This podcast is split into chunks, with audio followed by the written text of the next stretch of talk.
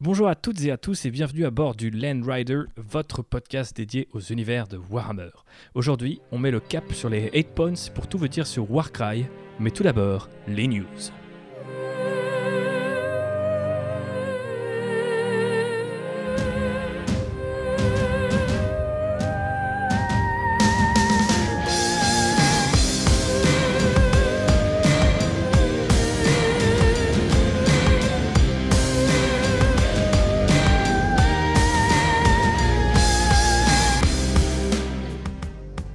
Niveau news, on a été servi avec une troisième Warhammer Preview il y a quelques jours de cela en direct sur Twitch et je crois, Jean-Baptiste Ballier, que c'est cette petite preview qui t'a inspiré à sélectionner ta nouvelle du jour. Eh bien oui, euh, il y a deux semaines, quand on a vu la preview précédente, on nous avait teasé euh, l'arrivée des Sons of Behemoth, donc une faction euh, de géants pour Age of Sigmar.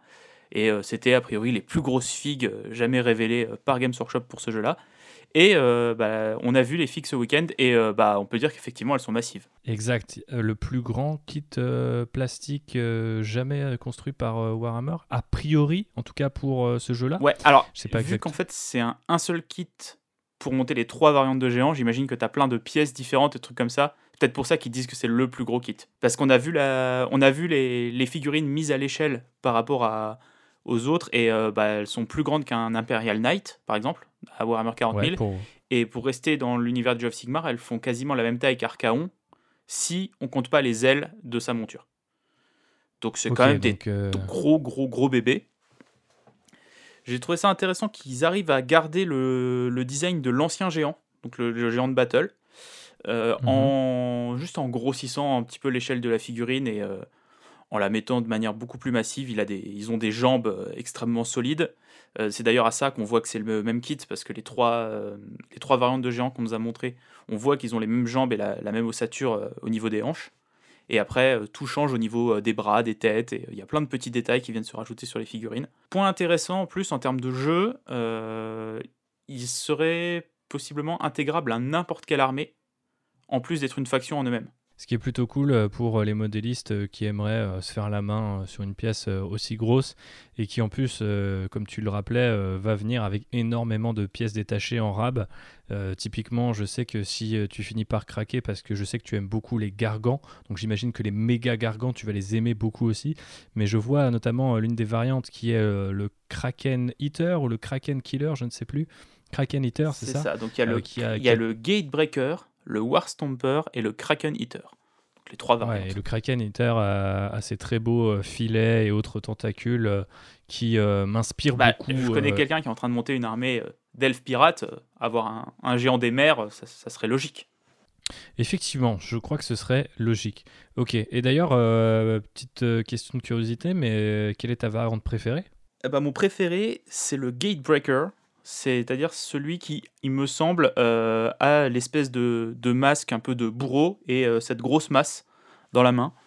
Euh, parce que je trouve que c'est limite, c'est celui qui a le moins d'éléments sur lui, mais où tu peux un peu plus le projeter, je pense, en termes de conversion, parce que l'autre qui est très lié à la mer, ou le, ou le troisième qui est vraiment, qui a l'air d'être lié plus à la guerre et tout ça, celui-là, tu peux peut-être l'intégrer un peu plus dans une ville et dans une... Je, je l'imagine dans des dioramas en train de, de détruire des immeubles, de fracasser des forteresses. Ah ouais, Tu vois, il, ça il peut y avoir des trucs super sympas à faire avec cette figue-là. Pour ne pas euh, nous éloigner euh, trop de cette troisième Warhammer Preview, euh, moi j'ai retenu en news les annonces pour Warhammer 40 000 et, notamment le dernier chapitre de l'extension ou l'expansion Psychic Awakening qui s'appellera donc Pariah ou Paria si on le prononce à la française, qui arrivera avec de nouvelles figurines. On avait déjà vu notamment Ephraël Stern et son collègue Harlequin. Mais euh, samedi euh, dernier, on a pu découvrir euh, une inquisitrice de l'Ordo Xenos qui s'appelle Kyria Draxus euh, et qui a la classe. Euh, c'est une euh, radicale, donc elle utilise les armes de l'ennemi pour mieux le traquer. Ouais. Et c'est le personnage qu'on avait vu dans tous les trailers au début de Psychic Awakening. C'est elle qui annonçait un peu l'event et tout. Et c'était un personnage qui était très mystérieux. On savait pas trop. Euh, avec son, un physique un peu androgyne en plus dans les premiers trailers, donc on savait pas si c'était une humaine ou euh, potentiellement une Eldar ou ce genre de choses. Et là, euh, bah, elle arrive euh, et c'est bien une humaine euh, qui traque les, les Xenos, et je crois qu'elle a d'autres Xenos à traquer avec cette sortie. Et effectivement, puisqu'on va avoir en face d'elle l'Illuminator Seras, du coup, qui est un Necron, et qui a il n'y a pas que les Primaris euh, qui peuvent euh, transformer les Space Marines en très grosses figurines. Il y a aussi les Necrons apparemment qui peuvent euh, aller dans la salle du temps, prendre un max de testostérone et revenir hyper balèze, puisque par rapport à sa figurine précédente, Zeras est vraiment massif. Il est allé à la salle, effectivement. il a gagné en quelques centimètres et il est en train de doter la vie à une sorte de prêtre, je crois, impérial qui est sur son socle. Du coup, la figue a un dynamisme assez ouf. Euh, et euh, c'est le retour d'un personnage Necron. Euh, alors je dirais pas de premier plan parce que je suis pas assez calé sur l'univers, le, lore, le fluff, comme on dit, des Necrons pour juger. Mais très clairement, un perso nommé qui revient sous une nouvelle forme, c'est toujours un petit événement. On en a eu pas mal avec Psychic Awakening. Ce qui est cool avec ce Necron en particulier, c'est que là on arrive à la fin de cette expansion avec enfin euh, l'entrée euh, des Nécrons, euh, on va dire, dans la bataille. Ils sont pas contents que l'espace matériel soit envahi par l'espace immatériel et, la fameuse grande faille dont on avait parlé, je crois, dans les épisodes précédents. Donc, ils ont décidé d'aller taper sur tout le monde. Il y a forcément beaucoup de teasing dans ce retour des Nécrons via cette, ce dernier bouquin. Et ce qui est assez cool aussi, c'est qu'on voit que, notamment dans les couleurs qui ont été choisies pour ces races, on a une vibe Necron un petit peu différente de ce qu'on a eu l'habitude d'avoir. Alors, euh, il y a quelques années, c'était vraiment tout métallique, un peu euh, comme dans Terminator le film. Euh, puis, on a eu pas mal de couleurs qui ont été introduites dans les versions suivantes. Et là, je trouve qu'il y a encore un autre schéma de couleurs, une autre énergie, une autre esthétique qui se débloque, qui se débloque avec cette figue. Bah, ils ont ramené un peu de, bronze et de, laiton, un peu plus dans les, dans les tons métalliques. Et, et aussi, tout cette espèce d'effet euh, d'absorption, euh, je ne sais pas si c'est la chair, l'âme, le sang, euh, bah, tout ce qui prélève de, ce pauvre humain qui est en train de, se faire éclater au sol, ça, ça ramène des couleurs euh, qu'on n'avait pas l'habitude de voir sur des figurines de Necron en fait. Ouais ouais, et puis ça leur donne un côté vraiment flippant. Euh, moi j'aime bien euh, l'idée que ça soit ces espèces d'ordre inarrêtables, mais c'est aussi sympa d'avoir des figurines qui sont peut-être un peu plus dynamiques, un peu plus inquiétantes que juste par leur simple présence ou leur simple gabarit. Là on voit qu'ils manipulent effectivement des énergies comme tu le disais, donc c'est très chouette ça augure du bon si on met tout ça euh, en parallèle avec euh, des rumeurs très persistantes qui voudraient que la prochaine version de Warhammer 40 000 soit accompagnée d'une boîte de base où on verrait les Space Marines affronter des Necrons. Moi, je trouve que ça a beaucoup de sens et qu'il y a eu beaucoup de teasing dans ce sens-là dans les différents euh, bouquins, White Dwarf, toutes les ressources que Games Workshop peut mettre à la disposition de son univers, avec notamment la question du Silent King qui est en gros l'héritier euh, de euh, l'empire euh, ou de la civilisation Nécron, qui pourrait revenir et devenir une sorte de bah, comment dire, de menace à part entière pour l'humanité, voire toute la galaxie. récemment, on a vu revenir Abaddon, on a vu revenir Gazgul Traka, mon pauvre JB, tu n'as pas encore ta figue, mais elle, arrive, elle, arrivera, elle arrivera.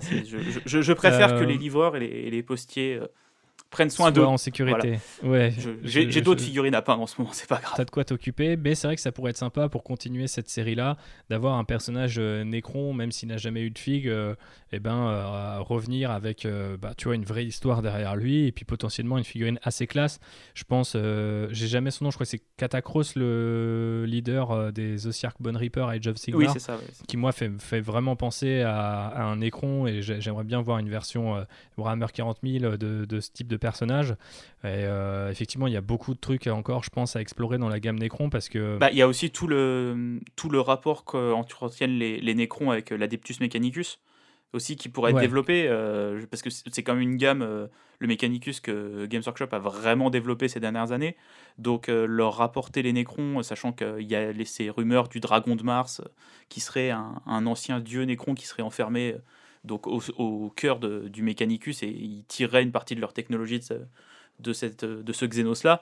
Il y a, plein de, storylines en fait et d'histoires à raconter autour de, cette race qui a quand même gagné pas mal de fluff et de background ces dernières années parce que moi, mes souvenirs, euh, quand je jouais à Warhammer il y a 15 ans, euh, les Necrons, c'était vraiment juste des machines, c'était des 1 et des 0, et il n'y avait pas de personnages et très peu de, d'histoire derrière. Et c'est pour ça que je crois vachement à leur retour, ou entre guillemets, euh, à une, euh, une mise en avant euh, de cette race-là en particulier dans la prochaine édition, parce que je pense que ça aurait beaucoup de sens. Et de la même manière que faire revenir un Primark peut vraiment étoffer le lore de Warhammer 40 000, je pense que faire d'une race Xenos un peu le, le, le focus de toute une histoire pourrait fonctionner, surtout quand elle est aussi mystérieuse que le sont nos amis euh, les hmm. Nécrons. Ouais, Donc, ça, euh, à suivre. Je pense que ça va venir les, les différencier un petit peu euh, d'une menace comme les tyrannides, tu vois, qui globalement fonctionnaient un peu pareil. C'est un, esprit global mhm. et, et des nuées de monstres. Là, de venir rajouter de l'histoire et de donner des, des, particularités à chaque race, c'est vraiment une bonne chose.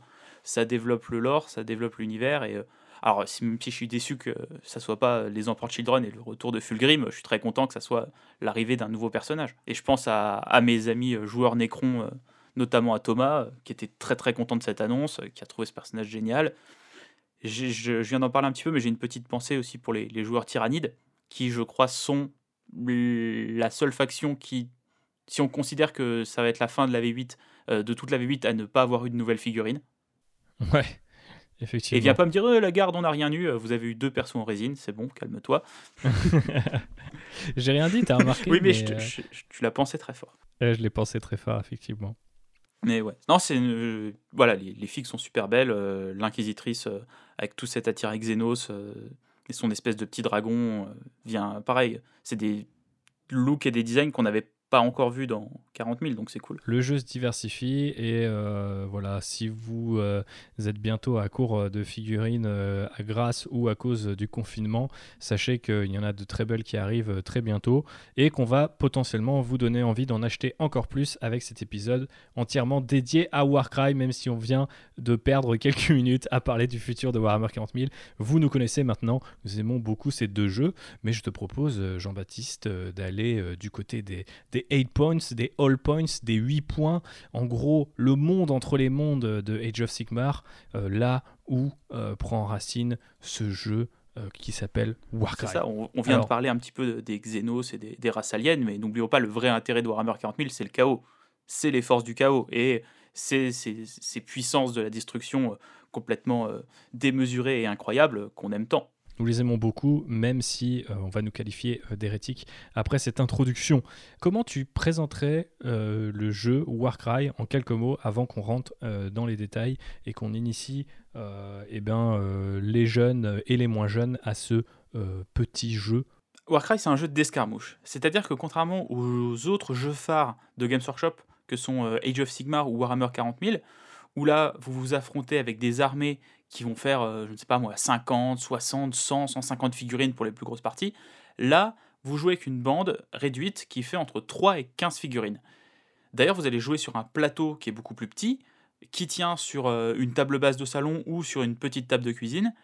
Et c'est un jeu qui va vraiment mettre l'accent sur l'aspect narratif et sur la partie cinématographique du jeu. C'est-à-dire que le mouvement est très important et euh, vous allez vraiment jouer avec ça, c'est-à-dire que vos figurines vont courir, vont escalader des murs, vont sauter.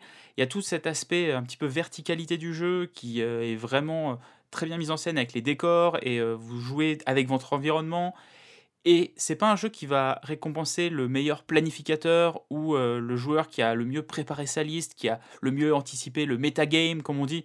Non, c'est un jeu dans lequel les actions vont être explosives, où il y a des chances de critique euh, qui font qu'une petite figurine peut d'un seul coup en éliminer une très puissante juste parce que vous avez eu de la chance au dé. Et tout ça, ça va créer un, contexte et un jeu dans lequel vous allez vous vraiment vous raconter une histoire et euh, grâce auquel vous allez vous amuser en fait de des actions que vous faites et pas des résultats. Du coup, je vais étoffer un peu ce que tu as dit euh, en revenant sur les origines de ce jeu.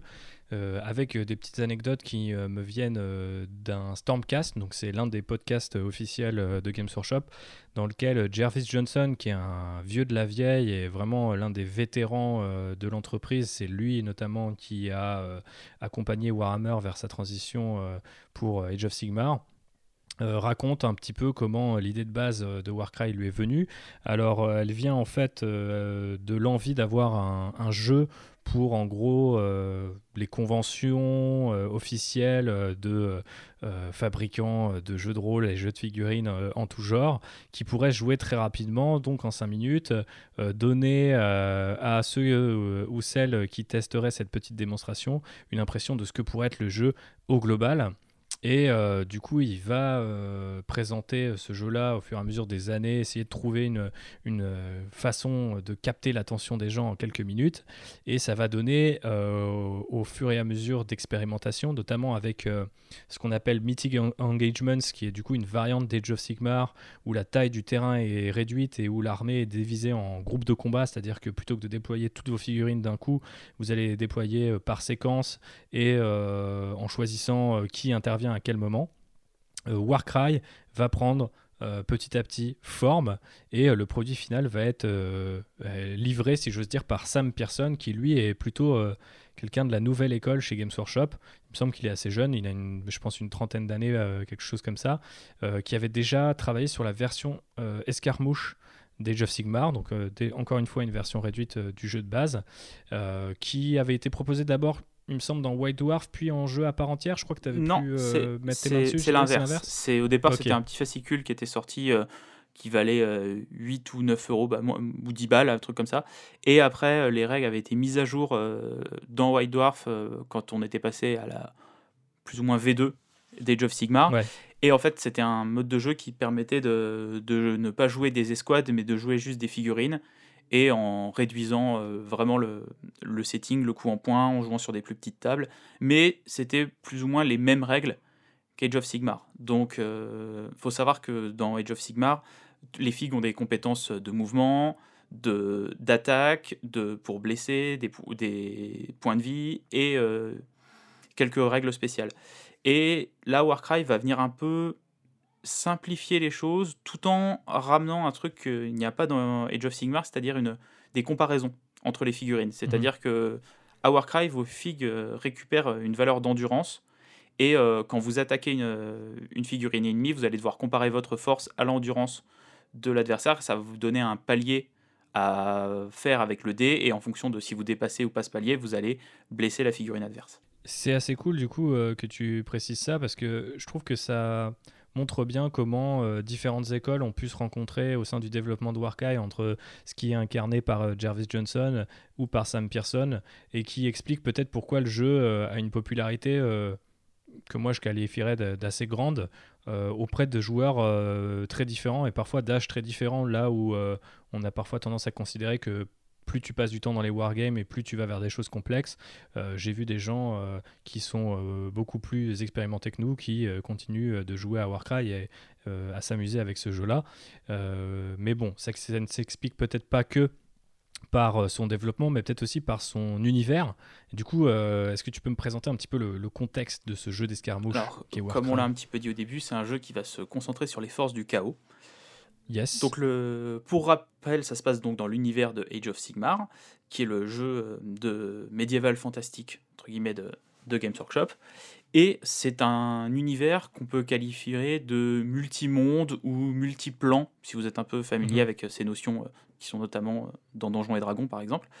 En fait, il y a plusieurs mondes. Il y a le, le monde du métal, le monde de la lumière, le monde de l'ombre. Et pour passer d'un monde à l'autre, il y a des portes et elles peuvent prendre des formes très euh, basiques comme une, espèce de, Stargate, en fait une porte avec un, un, champ d'énergie et vous passez d'un monde à l'autre, ou ça peut être des choses beaucoup plus éthérées. Euh, il y a des histoires, par exemple, où des gens plongent dans un lac et une fois qu'ils sont sous l'eau, ils se retrouvent dans un autre monde. Et voilà, il y a plein de choses comme ça dans le monde de Age of Sigmar. Et euh, il existe une région qui s'appelle les 8 points, qui est tout simplement un, un endroit où il y a des portes pour les 8 mondes différents. Et donc c'est une espèce de zone de non-droit, vu qu'elle est régie désormais euh, par, le chaos et par Archaon, donc le seigneur du chaos, qui a décidé euh, dans cette région des huit points d'installer euh, sa forteresse, Varonspire. Ça, ça a du sens d'un point de vue tactique de s'installer là. Parce que lui, son but, c'est comme de conquérir les huit mondes. Et ben là, il est bien placé, parce qu'il peut aller où il veut quand il veut. Donc il s'est installé là avec sa forteresse, avec toute son armée et toutes ses forces du chaos, et c'est de, de là qu'il lance ses croisades. Et euh, donc au croisement euh, de tous ces mondes, il y a plein de gens qui décident de venir euh, à cette cité, notamment, et c'est ça la base de Warcry, des bandes qui ont voué une allégeance au chaos, mais chacune avec une manière différente de voir le chaos, qui viennent de chacun des huit mondes. Et toutes ces bandes viennent ici pour se faire un petit peu repérer par Archaon et pour rejoindre sa légion et devenir des. Une sorte de casting. Voilà, c'est ça. C'est, un... ils, ils, viennent, ils viennent pour un entretien d'embauche. Sauf que l'entretien d'embauche, c'est massacrer des gens. Euh, c'est une manière très spéciale de passer un entretien. Et, une manière très Warhammer de passer un entretien. Et donc Warcry va vous proposer euh, de, de, jouer une de ces bandes et de suivre un petit peu son, son parcours dans les 8 points pour euh, bah, arriver à se faire repérer par Archaon et pour intégrer les légions du chaos. Moi, c'est vraiment ça qui m'a fait plonger dans ce jeu, c'est l'idée que on puisse suivre euh, des humains, pour la plupart, euh, qui ont voué allégeance au chaos, parfois sans le savoir, euh, aussi en pratiquant un culte qui est différent de ce qu'on a pu voir avec les quatre dieux par le passé, mais voilà, sous des formes très diverses, parfois incongrues. Et du coup, on, on, voit finalement avec ce jeu et euh, les 8 Points ou même la forteresse d'Archaon, comme tu disais, la Varan Spire, que là où ça pouvait être très nébuleux par moment, le chaos, en fait, il peut presque faire société et montrer que les individus peuvent s'organiser autour euh, bah, euh, de ces énergies magiques et maléfiques qui les traversent et les inspirent. Et je trouvais ça super intéressant d'explorer cette facette-là du chaos à travers un jeu d'escarmouche. c'est vraiment pour moi la parfaite rencontre en fait entre un gameplay euh, et une histoire euh, ce, que, cette euh, origine pour Warcry. Ça permet de, par l'échelle du jeu, d'aller explorer des personnages qui n'auraient pas trop de sens si c'était des armées complètes. Et ça donne énormément de, de liberté aux designers, notamment. Et il me semble d'ailleurs que le, le, choix des bandes vient vraiment des designs et des figurines.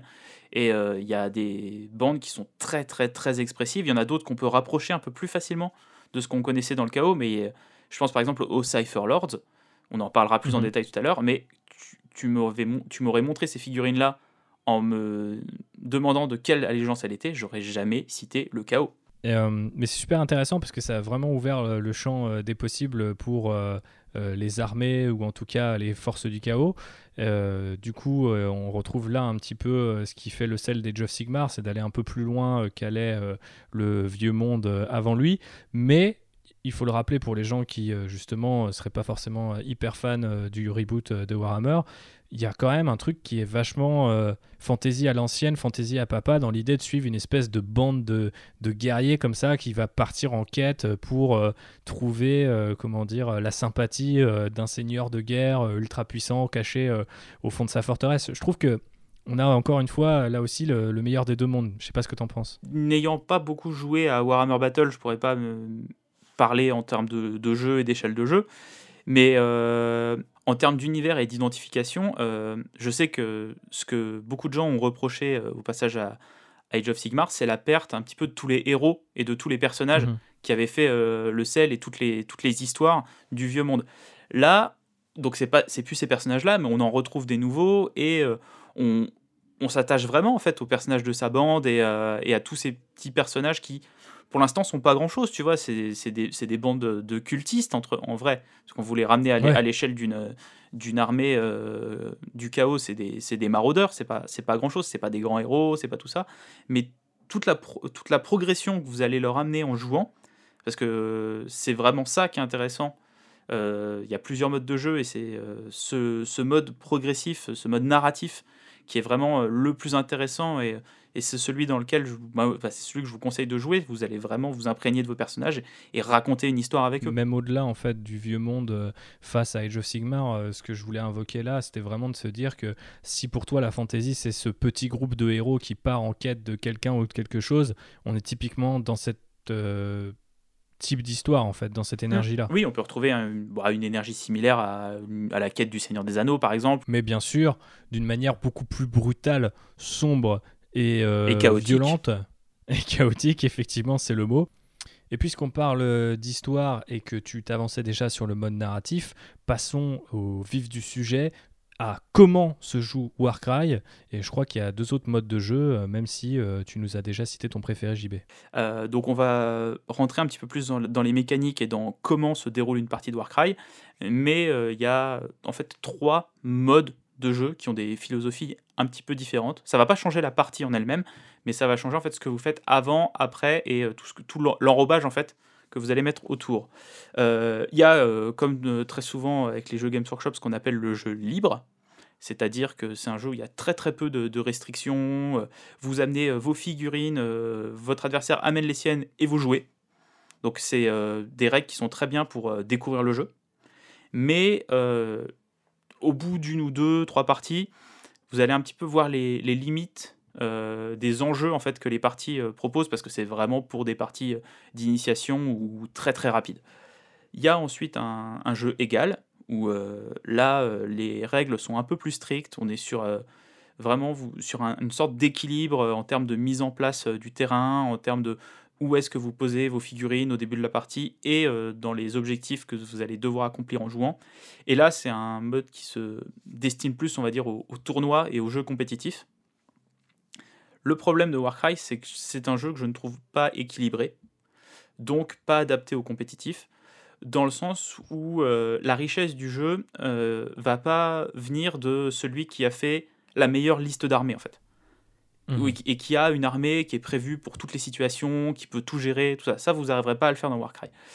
Dans Warcry, ce que vous allez faire, c'est vous allez monter une bande dans laquelle vous allez vous projeter, dans laquelle vous allez vous identifier. Vous allez avoir votre héros, vous allez avoir le, champion de la bande, par exemple, vous allez avoir euh, quelques petites figurines, des, des, mignons ou ce genre de choses. Vous allez vraiment créer et composer votre bande, et c'est pour ça que le plus intéressant, c'est ce qu'on appelle le jeu narratif. C'est en fait un jeu qui est sous forme de campagne. Mais là où c'est intéressant, c'est que vous pouvez jouer entre guillemets votre campagne tout seul. C'est-à-dire que vous allez avoir une feuille de progression, et au fur et à mesure des parties que vous allez faire, et là, le jeu propose de jeux. Les parties, vous pouvez les faire contre n'importe qui. C'est-à-dire que vous pouvez faire des parties contre vos amis, vous pouvez aller faire des parties en club, vous pouvez aller faire des parties en boutique. Il n'y a pas de problème tant que vous suivez votre progression sur votre feuille. Et au fur et à mesure, vos figurines vont s'améliorer, vont gagner quelques petits bonus, vont gagner des équipements, vont gagner des règles supplémentaires.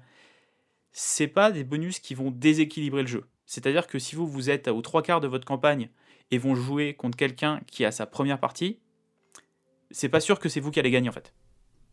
Parce que, on va le voir après dans la manière dont le jeu est mis en place, les scénarios et la manière dont, les terrains sont installés et dont la carte est mise en place jouent énormément sur toutes ces parties. Mais ce principe de faire progresser sa bande et d'avoir des étapes clés qui vont vous permettre de gagner des nouveaux artefacts, des nouvelles compétences, c'est vraiment hyper récompensant. Je sais pas ce que t'en penses toi, mais moi, quand j'ai vu que le jeu fonctionnait comme ça, j'ai vraiment eu ce côté RPG et progression euh, dans un jeu de rôle ou dans un jeu vidéo où euh, tu as ton personnage, tu as ton univers et tu fais vraiment avancer tout ça. Quoi. Ouais, à fond, la comparaison avec le jeu vidéo est hyper euh, pertinente. Euh, je suis tout à fait d'accord. Après, c'est assez amusant, c'est qu'on a testé finalement assez tard. On jouait d'abord en jeu égal pour se faire la main. Euh, ce jeu narratif, une fois qu'on l'a vraiment déployé, je me suis rendu compte d'à quel point il était vraiment bien foutu. Jarvis Johnson, il parle que pendant des années, il rêvait d'avoir, euh, dans ce fameux euh, podcast, il évoque l'idée d'avoir effectivement une campagne que tu pourrais suivre tout seul avec ta bande qui dépendrait pas forcément d'un groupe de joueurs en particulier, qui demanderait pas que tout le monde soit là tout le temps à la manière d'un jeu de rôle chaque semaine à telle heure, à tel endroit. Et euh, en même temps, la campagne te propose un cadre où il y a des instances, pour emprunter un autre terme de, qui vient du jeu vidéo, où il y a du loot, parce que tu vas récupérer un certain nombre d'équipements, certains euh, très utiles, d'autres juste amusants ou euh, en fait très visuels, tu les imagines vraiment sur tes persos. Et la limite, ça peut aussi te donner des idées pour le modélisme. Donc j'ai vraiment trouvé ce mode narratif d'une richesse assez dingue. Alors que quand tu regardes euh, sur ton livre de règles, tu peux te dire oui, bon, il y a quelques cases, faut que je mette le nom de mes personnages, mais euh, si je joue tout seul, euh, je vais peut-être vite m'emmerder en fait. Et au contraire, je trouve qu'il y a pas mal de rejouabilité là-dedans. Alors, on l'a pas non plus saigné jusqu'à la dernière goutte, mais il, me semble que, surtout si tu as plusieurs bandes et que tu as envie un peu de jongler entre ces différentes factions, tu peux vraiment t'amuser pendant de longues et très longues heures. C'est vrai que vu que tu n'as accès qu'à une dizaine de figurines, on pourrait se dire que tu as vite fait le tour et c'est vite redondant et tu as un peu l'impression de jouer tout le temps la même chose. Sauf qu'en fait, la mise en place de Warcry et la manière dont les scénarios sont prévus, en tout cas pour le jeu narratif, fait que tu joues jamais la même partie. Dès le début d'une partie, avant même de savoir ce que tu vas devoir faire pour gagner, tu vas devoir diviser ta bande en trois petits groupes la dague, le bouclier et le marteau. Et ensuite, tu as quatre petits paquets de cartes dans lesquels tu vas tirer une carte à chaque fois. Et ces cartes vont te dire eh bien, comment euh, tu vas devoir placer les décors, euh, comment ton armée va devoir se déployer.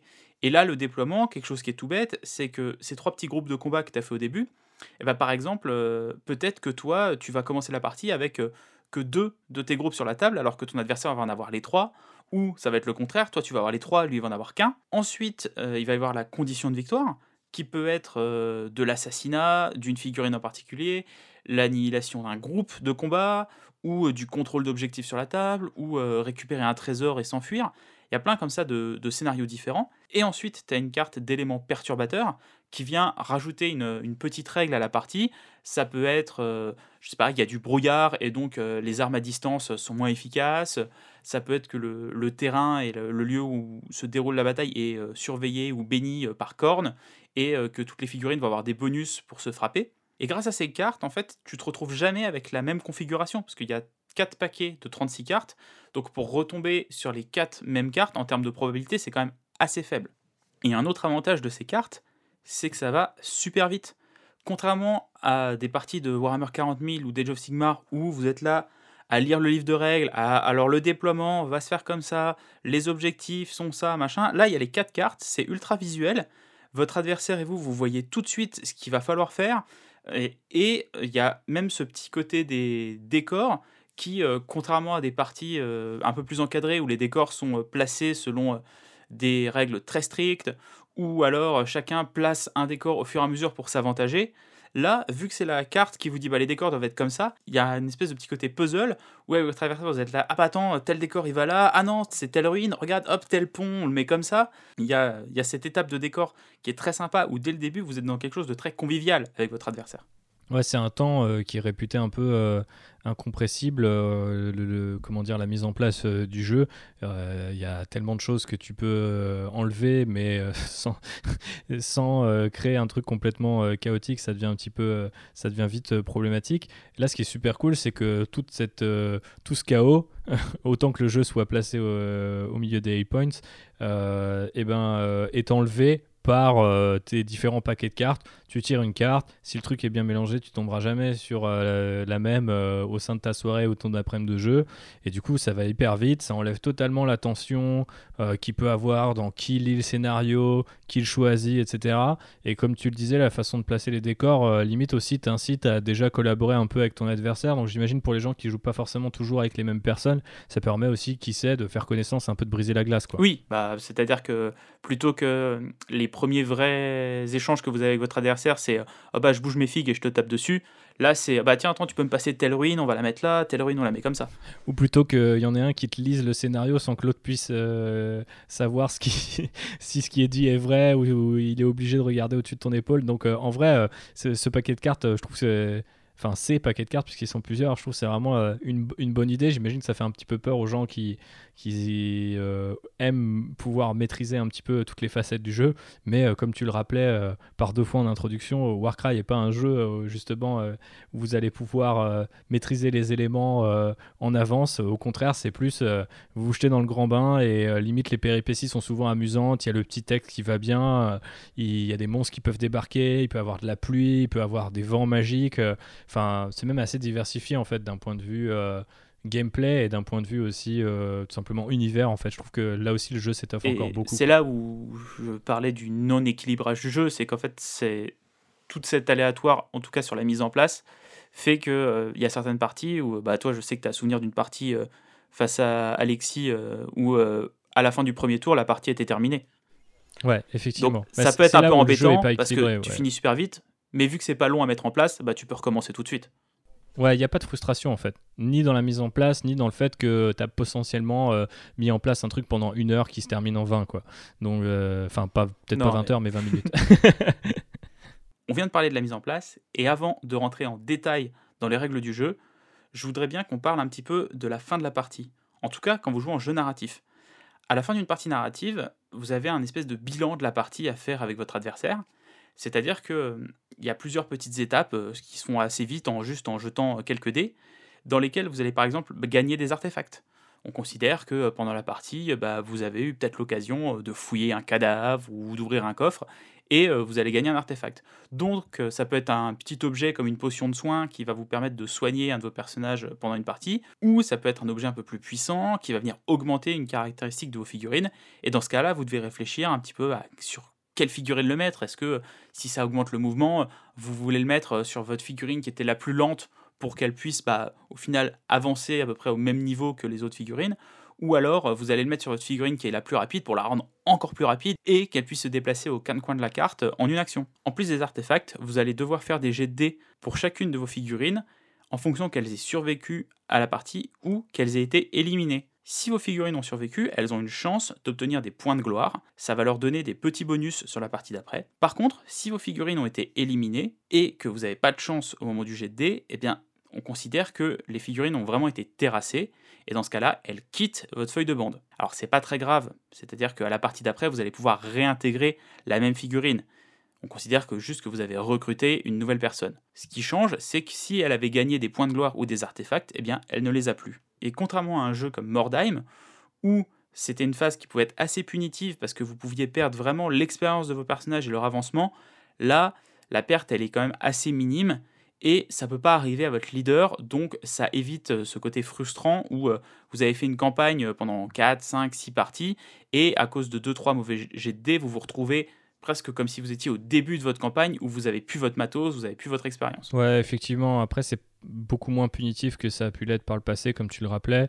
Et je pense que c'est à peu près le cas. moi, j'ai pas encore testé le nouveau Necromunda, mais je sais que Kill Team aussi, c'est pas non plus la fin du monde si tes persos euh, disparaissent. Euh, après, euh, tu peux ajouter en fait différents niveaux de complexité et bien sûr tout ça encore une fois se limite au jeu narratif c'est à dire que si vous avez envie de vous faire la main et pas vous prendre la tête avec ça vous pouvez très bien jouer en jeu égal mettre 1000 points par bande et puis on se tape sur le parking du supermarché du coin très rapidement d'ailleurs en parlant de se taper c'est quand même la ah. chose principale qu'on fait à Warcry comment se passe le jeu? Une partie de Warcry ça se divise en plusieurs tours. Et au début de chaque tour, vous et votre adversaire, vous allez jeter 6 dés et un petit peu comme au Yahtzee, euh, vous allez euh, regarder vos résultats et vous allez garder les doubles, vous allez garder les triples, voire peut-être même les quadruples. Par exemple, vous jetez vos 6 dés et vous avez 2 euh, 5, bah, ça vous fait un double 5. Vous avez 3 2, ça vous fait un triple 2. Et ces dés vont vous permettre ensuite d'activer des compétences spéciales qui peuvent être soit propres à une figurine de votre bande, soit des compétences universelles qui peuvent s'appliquer à toutes les figurines. Une fois que vous avez mis de côté vos doubles, vos triples et toutes les combinaisons qui vont vous permettre de déclencher des compétences, vous comparez avec l'autre joueur le nombre de dés seuls ou simples qui vous restent, et c'est celui qui en a le plus qui a l'initiative. C'est donc à lui de commencer, et il va tout simplement choisir une de ses figurines, l'activer, et il va pouvoir faire deux actions et activer une compétence. Il peut faire ça dans l'ordre qu'il veut, c'est-à-dire qu'il peut faire sa compétence ces deux actions, une action, une compétence, une action. Il y a quatre types d'actions différentes dans Warcry, les actions de mouvement et les actions d'attaque, où là vous pouvez faire deux mouvements, deux attaques, un mouvement, une attaque, une attaque, un mouvement, il n'y a pas de souci.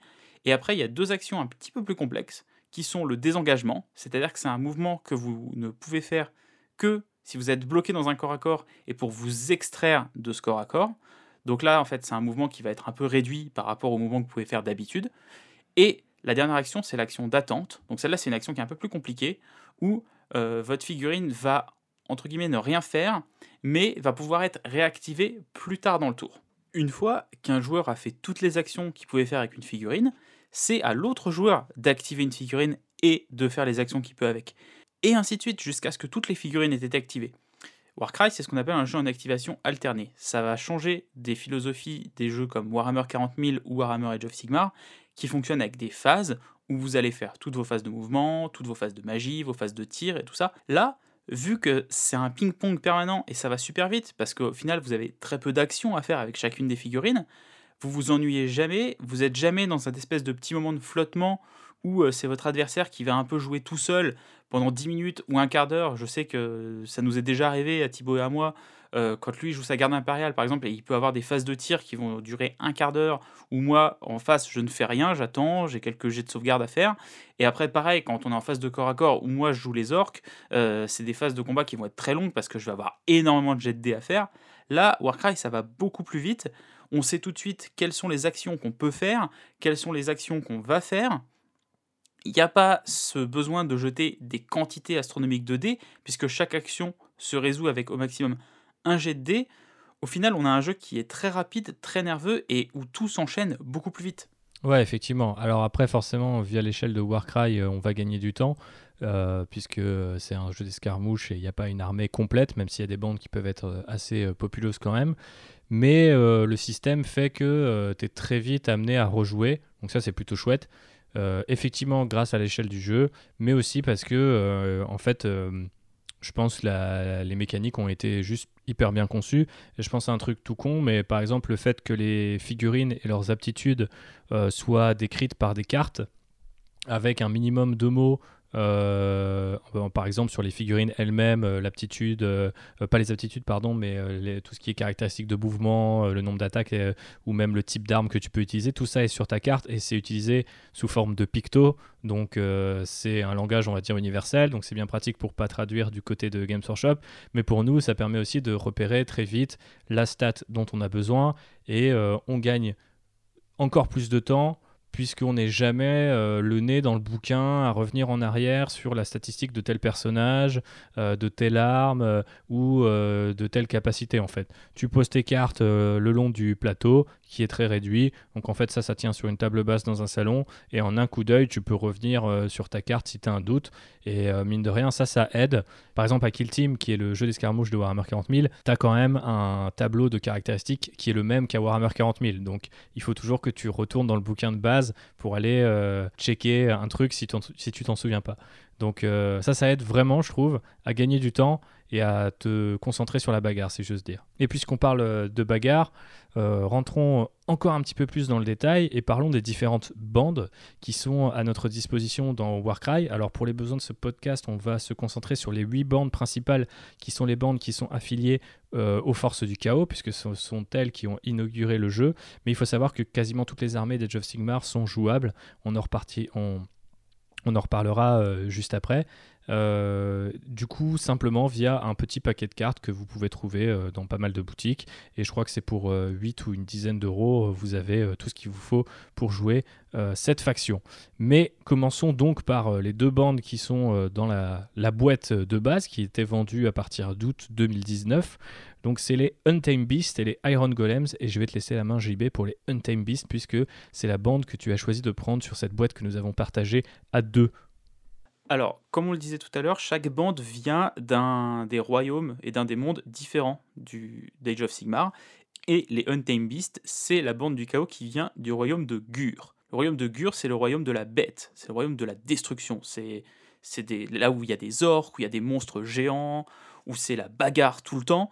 Mais là où les arbres et les montagnes veulent te manger. C'est ça. Donc la bande du chaos euh, qui vient de ce monde s'appelle les Untamed Beasts et ils ont un, look en fait de, chasseurs, de, prédateurs, un petit peu euh, inspiré euh, des hommes préhistoriques dans le sens où ils vont pas, vrai, ils vont avoir des armes faites avec bah, des morceaux, des os. ils vont s'habiller avec des peaux de bêtes et, ils ont une vénération pour ce qu'ils appellent le dévoreur qui est en fait euh, le chaos dans sa globalité, mais eux, ils le voient vraiment comme une, une puissance écrasante et euh, ils ne croient qu'en la loi du plus fort, ils détestent tout ce qui est euh, hiérarchie, organisation, et ils vivent vraiment de, côté, de ce côté anarchique total du chaos. Pour eux, ils passent leur temps à chasser, ils passent leur temps à, manger euh, les créatures qu'ils ont attrapées, parce que c'est avec ça qu'ils pensent absorber leur force et leur pouvoir. C'est euh, une bande euh, qui est très brutale dans son design, très violent, c'est vraiment des gros barbares. le qualificatif de barbare en slip, là, il est vraiment représenté hmm. chez ces figurines-là. Et en termes de jeu, c'est une, une bande qui est relativement équilibrée. C'est-à-dire que pour commencer le jeu, elle est très bien. Vous allez avoir des figurines qui bougent plutôt bien, qui tapent assez fort. Dans la bande, il y a quelques personnages qui ont des très bonnes compétences. Je vous parlais tout à l'heure des doubles, des triples et ce genre de choses que vous pouvez activer, vous allez pouvoir notamment augmenter votre nombre d'attaques et le mouvement que vous pouvez faire avec toutes vos figurines. Donc, c'est facile pour se sortir de n'importe quelle situation en fait. De ah bah mmh. tiens, je suis un peu bloqué, j'ai besoin que ma figue elle se déplace un peu plus, qu'elle tape un peu plus fort, bah j'ai euh, l'aptitude entre guillemets de base des Untamed Beasts va permettre de faire ça. Euh, ils ont euh, d'autres figurines. Il y a un, lion dans la bande qui est très très très puissant, qui tape très fort, qui bouge très vite. Et il y a une autre figurine qui fonctionne très bien avec lui, qui est une, une sorte de dresseuse. Et une fois que vous avez joué votre lion, que vous l'avez fait faire ce que vous voulez. Une fois que vous jouez la dresseuse, eh ben, en utilisant une aptitude de dresseuse, vous allez pouvoir refaire jouer le lion. C'est une bande qui est assez simple à prendre en main. Et euh, moi, je comprends pourquoi ils l'ont mis dans la boîte de base, parce qu'elle permet vraiment de voir le jeu de, dans son ensemble et de, de, le comprendre assez facilement. Et euh, du coup, euh, c'est vrai que jouer face au Untamed Beast, c'est toujours assez chouette parce qu'ils ils ont beaucoup de ressources à leur disposition, donc aucune game ne ressemble à une autre. Face à eux, dans la boîte de base, il y avait les Iron Golem, et là, je vais te laisser en parler parce que c'est toi qui as cette bande. Euh. Du coup, les Iron Golem, ils viennent du royaume de Shamon, qui est le, royaume du métal. Et ce sont simplement les forgerons des armées du chaos, donc euh, d'Archaon. Euh, donc ils prennent beaucoup de fierté dans l'art de construire des marteaux, des haches et des épées pour aller taper bah, tout ce qui passe et qui ne serait pas, comment dire, d'accord avec le credo instauré par Archaon sur les 8 points ou partout ailleurs. Ils ont un look euh, assez unique en fait, je dirais. Euh, il y a quelque chose du scaphandrier un peu euh, à la steampunk ou à la Jules Verne avec des casques avec une grille, mais aussi beaucoup en fait de métal, de côte de maille et de marteau pour représenter leur côté forgeron. Pour ce qui est euh, du gameplay, c'est une faction qui est peut-être euh, un petit peu moins euh, équilibrée que le sont les Untamed Beasts. Maintenant, elle reste assez simple à prendre en main et elle a pour particularité d'être très résistante, notamment en fait avec l'une des variantes de leurs héros ou soldats de base qui sont les Iron Legionaries. Euh, qui, euh, quand ils portent un bouclier, vont avoir une endurance euh, assez balèze et qui est très précieuse pour en fait faire durer votre armée dans le temps. Ça me rappelle un petit peu la Death Guard pour Warhammer 40 000, qui est une autre faction que je joue, au sens où elle va pas forcément taper très très fort à part quelques personnages, mais elle va automatiquement quasiment automatiquement gagner sur l'usure en fait. Bah, c'est l'avantage des, des, armées ou là d'une bande qui a une forte endurance, c'est que quand vous commencez le jeu, en fait, vous n'allez pas avoir le sentiment que toutes vos figues se font euh, éclater en deux tours et que vous êtes nul. Euh, vos figurines sont assez résistantes. Euh, là, euh, sur les Iron Golem, ils ont un petit défaut, c'est qu'ils vont pas en échange se déplacer très très vite. Forcément, ils ont beaucoup à porter. Voilà, vous allez peut-être avoir un peu le sentiment de, que vous allez avoir du mal à venir au, combat, mais une fois que vous êtes au combat, vous allez y, rester longtemps. Donc je pense que c'est une, c'est pareil, c'est une bonne bande pour commencer et quand on vous prendra l'ensemble des 8 bandes, je suppose que c'était les deux meilleures bandes à mettre dans la boîte euh, de démarrage. Parce que pour des gens qui ont très peu de connaissances euh, des wargames et qui n'ont pas trop l'habitude des jeux de figurines, avec ces deux bandes-là, il euh, n'y a pas ce sentiment que euh, ah bah on est nul en fait. C'est vrai que beaucoup de gens euh, se sont demandé pourquoi c'était les deux bandes qui sont peut-être les moins originales qui s'étaient retrouvées dans la boîte de base, mais il faut revenir au gameplay pour le comprendre. Et d'ailleurs, il faut rappeler aussi que chez les Iron Golems, on a quand même deux trois persos qui sont super sympas. Je pense à l'Armator qui est du coup un nain du chaos. Il y a aussi un Ogre, donc une sorte d'ogre très très balèze qui peut créer quelques surprises chez l'ennemi. Donc il y a aussi beaucoup de petites euh, variations à la manière du lion euh, pour euh, les Untamed Beasts dont on parlait tout à l'heure. Et qu'en est-il des Cypher Lords, mon ami Jean-Baptiste, puisque tu en parlais tout à l'heure? Eh bien, les Cypher Lords, tu vois, opposés à ces deux bandes-là, c'est une bande qui, je vais expliquer un petit peu pourquoi, est, je pense, très complexe à jouer. Mais déjà, elle se détache vraiment par son look, dans le sens où c'est des figurines et une bande qui vient du monde de Ish. Et Ish, c'est le royaume de la lumière. Donc il y avait mhm. déjà ce côté un peu étrange d'avoir des figurines du chaos qui viennent du monde de la lumière. C'était un peu étrange. C'est un peu paradoxal. Et euh, ça se voit vraiment dans leur look. Tu vois, ils n'ont pas, ils, ont pas l'air chaotiques. Alors qu'en fait, c'est des espions et des assassins. Et leur but, euh, quand ils arrivent euh, aux 8 points, c'est en fait de devenir les espions et les assassins d'Archaon. Donc, c'est des figurines qui, euh, pour ça, vont utiliser plein de techniques de fourbe. C'est-à-dire qu'ils vont pouvoir se téléporter, ils vont pouvoir utiliser, alors je ne sais plus le nom exact de la compétence, mais c'est plus ou moins une bombe de fumée une bombe fumigène pour gêner les figurines adverses et pour permettre à, leurs figurines de mieux se déplacer ou de taper plus fort.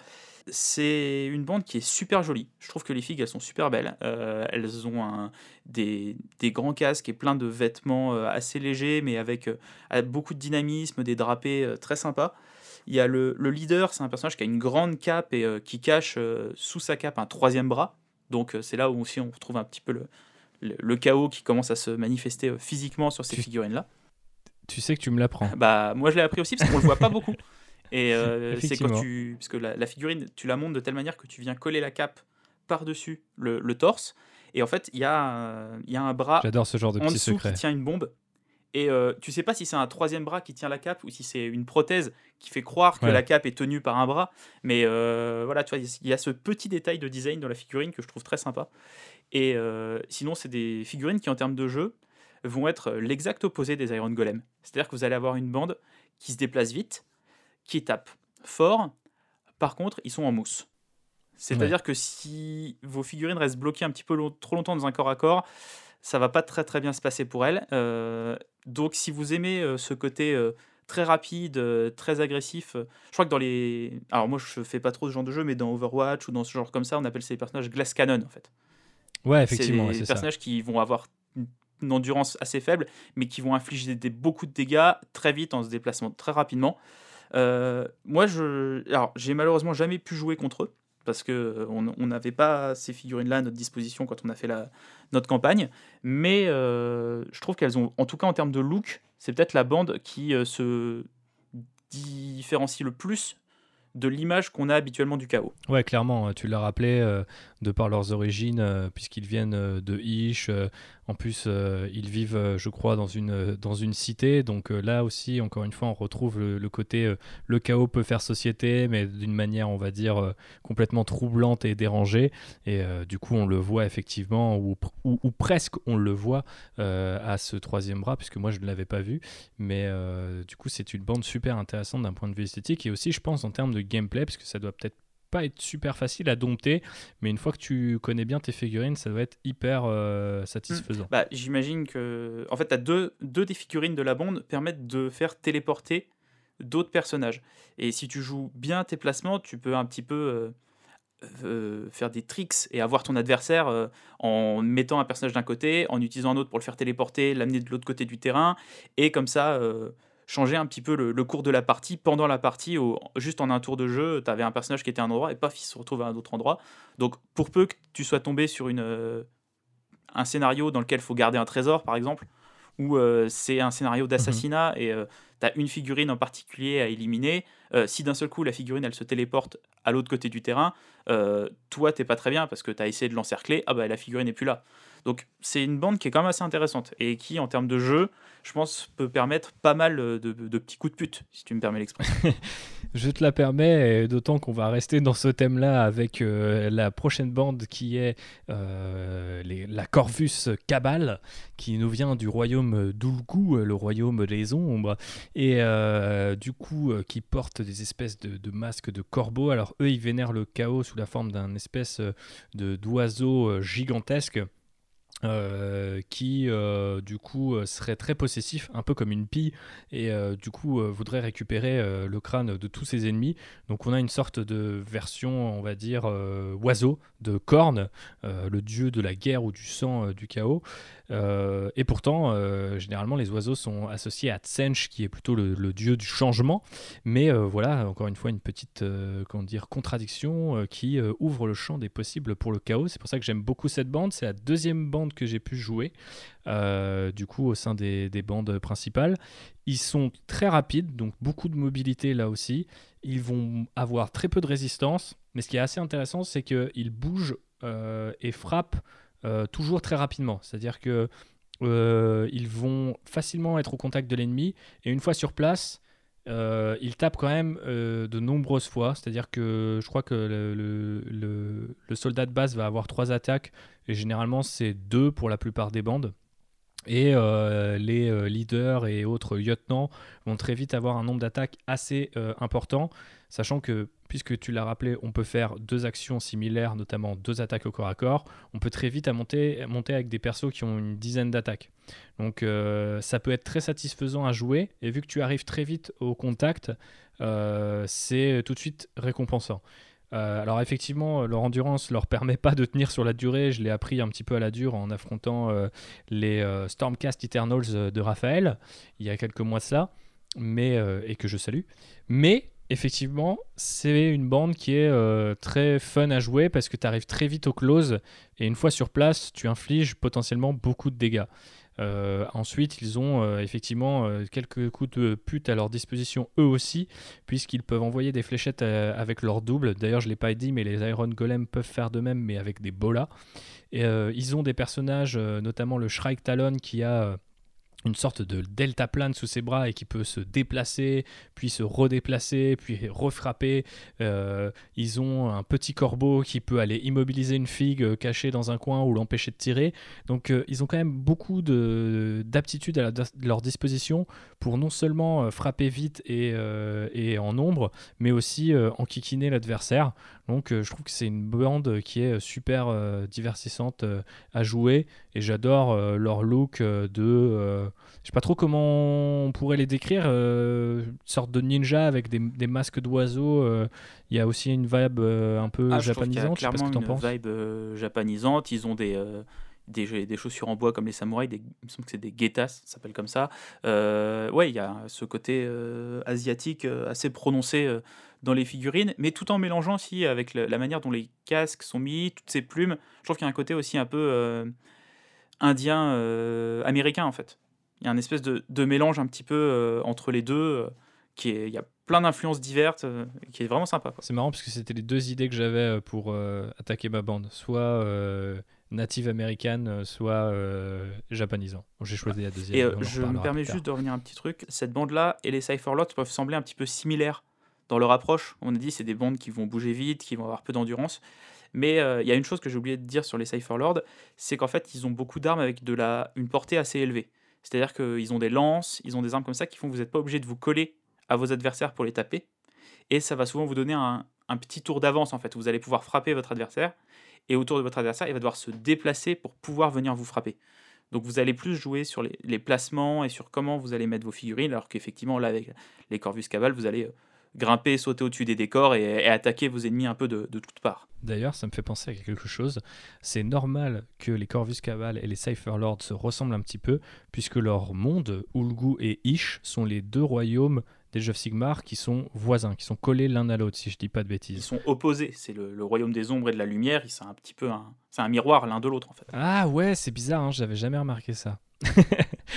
Euh, mais parle-nous d'un royaume un peu plus sombre encore, qui est euh, celui de Shaish ah bah, avec les vous Unmade. que le royaume des ombres c'était sombre, bienvenue à Shaish, le royaume de la mort. Le royaume des bressons. Alors là, là on n'est plus là pour rigoler. Et euh, la bande qui vient de ce monde-là, ce sont les Unmade, qui sont plus ou moins des sadomasochistes. C'est-à-dire que eux, leur vénération du chaos passe par l'automutilation et par les plaisirs que ça engendre. Donc faut savoir que les, les Unmade euh, se sont tous euh, arraché la peau du visage et euh, ils ont collé cette peau sur leur armure. Donc c'est des figurines clairement 18 plus. Hein, Celles-là, elles sont pas pour les enfants.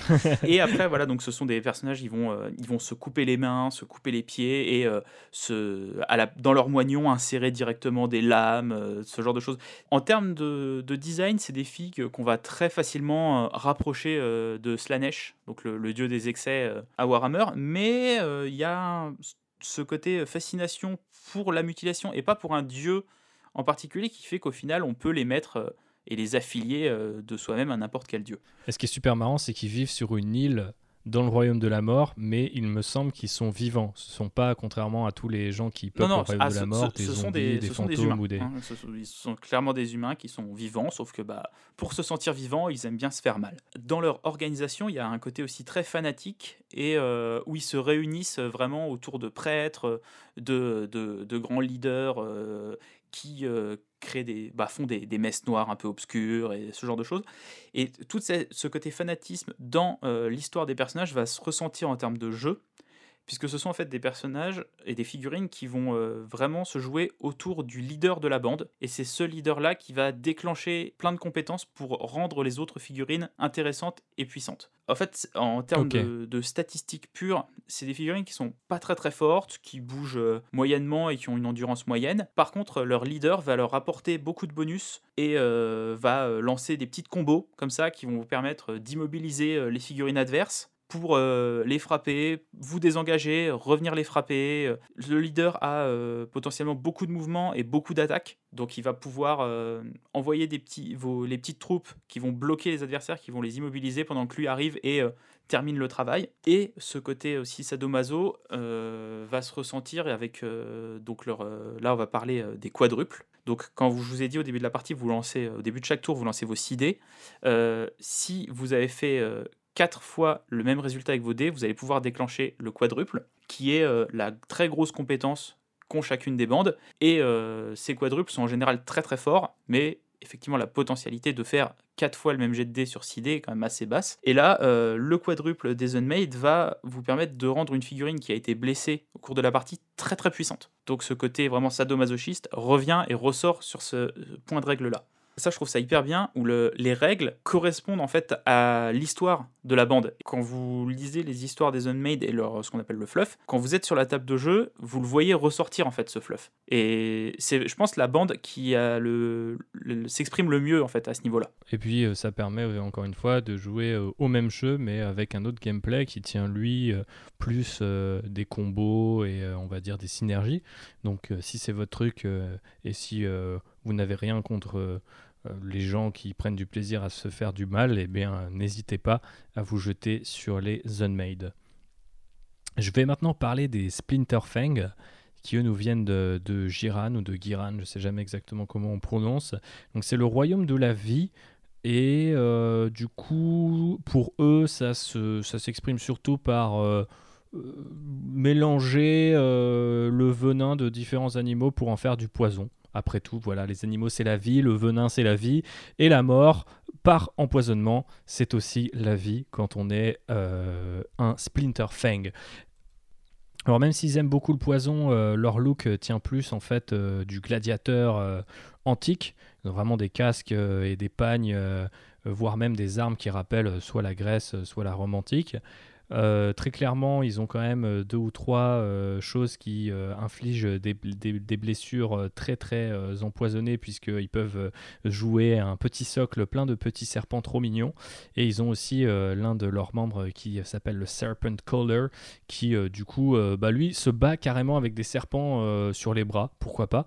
Et du coup, ça nous donne une joyeuse bande de gladiateurs très très très euh, porté sur euh, bah, les blessures euh, qui vont infliger des dégâts sur la durée ou vont tout simplement faire fi de l'endurance adverse, ce qui est très pratique quand on affronte notamment une bande comme les Iron Golem par exemple, qui va pouvoir se protéger de nombreuses attaques. J'en sais pas beaucoup plus sur eux parce que c'est pas du tout une bande que moi j'ai eue ou qui est même représentée dans notre euh, groupe de jeu, mais je sais que j'adore les figurines. Je ne sais pas si je les prendrai un jour pour ce qu'elles sont, mais je pense que je finirai forcément par en faire quelque chose parce que je suis un grand fan d'histoire antique. Et quand je vois euh, ces elfes euh, et autres humains avec des, des, boucliers ronds et des casques à cimier, je ne peux que avoir beaucoup d'idées en tête pour des conversions et du kit bashing en tout genre. Je, je crois que c'est ton cas aussi, Jean-Baptiste. Oui, bah, comme tu viens de le dire, c'est une bande du chaos dans laquelle il y a un elfe. Et juste ça, je trouve ça hyper cool en fait. On a vu euh, ah. dans les Iron Golem, il y a un nain, euh, il y a aussi un ogre. Euh, les autres bandes dont on a parlé n'étaient composées que d'humains. Mais là, dans cette bande-là, il y a un elfe. Et voir un elfe du côté du chaos, c'est quelque chose dont on n'a pas l'habitude en fait. Mais c'est vraiment l'une des qualités de Warcry que de proposer aussi des bandes qui sont multi-races, si vous me permettez cette expression un peu étrange, mais en tout cas qui regroupe plusieurs factions, plusieurs espèces du monde de Warhammer. Et ça, c'est très très cool, surtout quand on, bah, même si on peint qu'une dizaine de figurines, avoir un petit peu de variété, ça fait toujours plaisir. On parle de gladiateurs, on parle de variété. Et il y a effectivement donc l'Espire Tyrants, qui est la dernière bande à être sortie, qui est en fait tout simplement les gladiateurs d'Archaon. Donc eux, ce n'est pas une bande qui vient d'un des royaumes des of Sigmar, eux, ils viennent directement des 8 points, et leur but dans la vie, c'est de faire la bagarre pour divertir Archaon. Oui, c'est un métier tout à fait honorable. Ce qui est un métier comme Warhammer. Donc c'est Spire Tyrant, euh, c'est une bande dans laquelle vous allez avoir des humains, mais vous allez aussi avoir un nain du chaos. Donc on, a, on est sur la deuxième figurine de nain du chaos des of Sigmar. Peut-être qu'un jour vous aurez une faction, on ne sait pas. Et euh, il y a également un homme bête. C'est la bande qui ressemble le plus à l'esthétique du chaos telle qu'on l'a visualisée ces dernières années. Ils ont vraiment des armures qui ressemblent aux armures des guerriers d'Archaon et des guerriers du chaos qu'on connaissait. Moi, je les ai jamais affrontés, j'ai jamais non plus joué avec, mais en faisant deux trois recherches, en regardant, en fait, c'est une bande, tout le monde s'accorde pour dire qu'elle est complexe à jouer. Parce que pour pouvoir déclencher toutes les compétences de cette bande-là, il faut en fait éliminer un ennemi. Donc, on retrouve ce côté un petit peu euh, gladiateur où, euh, bah, une fois que la mise à mort euh, d'un adversaire a été faite, toute la foule vous acclame et bah, vous vous retrouvez à faire des, actions épiques sous la clameur de tous ces gens qui sont venus là pour voir du sang et des tripes. C'est beau ce que tu dis. La bande est a, priori polyvalente, avec des bonnes figurines, mais il y a vraiment ce côté où vous devez éliminer une figurine adverse pour qu'elle prenne son plein potentiel. Donc pareil, c'est pas une bande que je recommanderais aux nouveaux joueurs, a priori. En tout cas, pas au niveau des aptitudes. Je crois savoir que les figurines euh, de base sont euh, relativement équilibrées, mais c'est vrai que si ce que tu cherches est euh, la latitude d'utiliser pas mal de petits tricks comme ça au bon moment, tu vas forcément beaucoup plus galérer si tu dois tuer un ennemi. Je crois qu'il y a un ou même deux combos à faire du côté des. Alors, c'est peut-être un du côté des Iron Golems et un qui est universel à toutes les bandes, qui est déclenché par la mort d'un ennemi. Je sais que moi, j'arrive jamais à l'utiliser parce que, un, je j'y pense jamais, faut penser un petit peu en avance, et deux, parce que forcément, souvent quand tu as tué un ennemi, bah, au bout de ton action, donc tu passes à une autre figurine et t'as pas forcément le réflexe d'aller chercher la synergie. Donc j'imagine qu'une bande qui tourne autour de ça, effectivement, elle va pas être super euh, facile à dompter. Ouais. En termes de jeu, elle est, euh, comme tu viens de le dire, assez complexe à prendre en main. Par contre, en termes de modélisme, je trouve qu'elle est superbe cette bande. Euh, la variété des figurines, que ce soit le nain, l'homme bête, les différents pit fighters, donc qui sont les petits guerriers, et le... il y a un, un bourreau qui s'appelle le head claimer, tu vois, il est lui, il est là pour récupérer des têtes. Il a une énorme hache. C'est une bande en termes de modélisme que je trouve super sympa et euh, qui en plus s'intègre euh, très bien à l'esthétique des armées du chaos actuelles.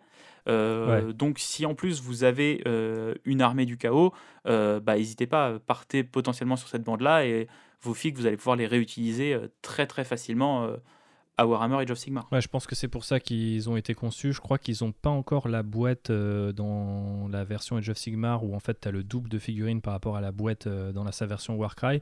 Mais typiquement, euh, je pense que ça fait des figurines beaucoup plus jolies et agréables à peindre que les vieux maraudeurs si tu veux jouer des maraudeurs par exemple. Les filles de maraudeurs, elles ont un petit coup de vieux. Et on va terminer en s'avançant un petit peu euh, dans le futur, puisque je vais vous parler des Scions of the Flame, donc qui est une bande qui nous a été révélée euh, dans la première Warhammer Preview, dont on parle dans l'épisode précédent, si vous avez un petit peu envie de, comment dire, explorer nos avis et euh, notre analyse de ces figurines-là.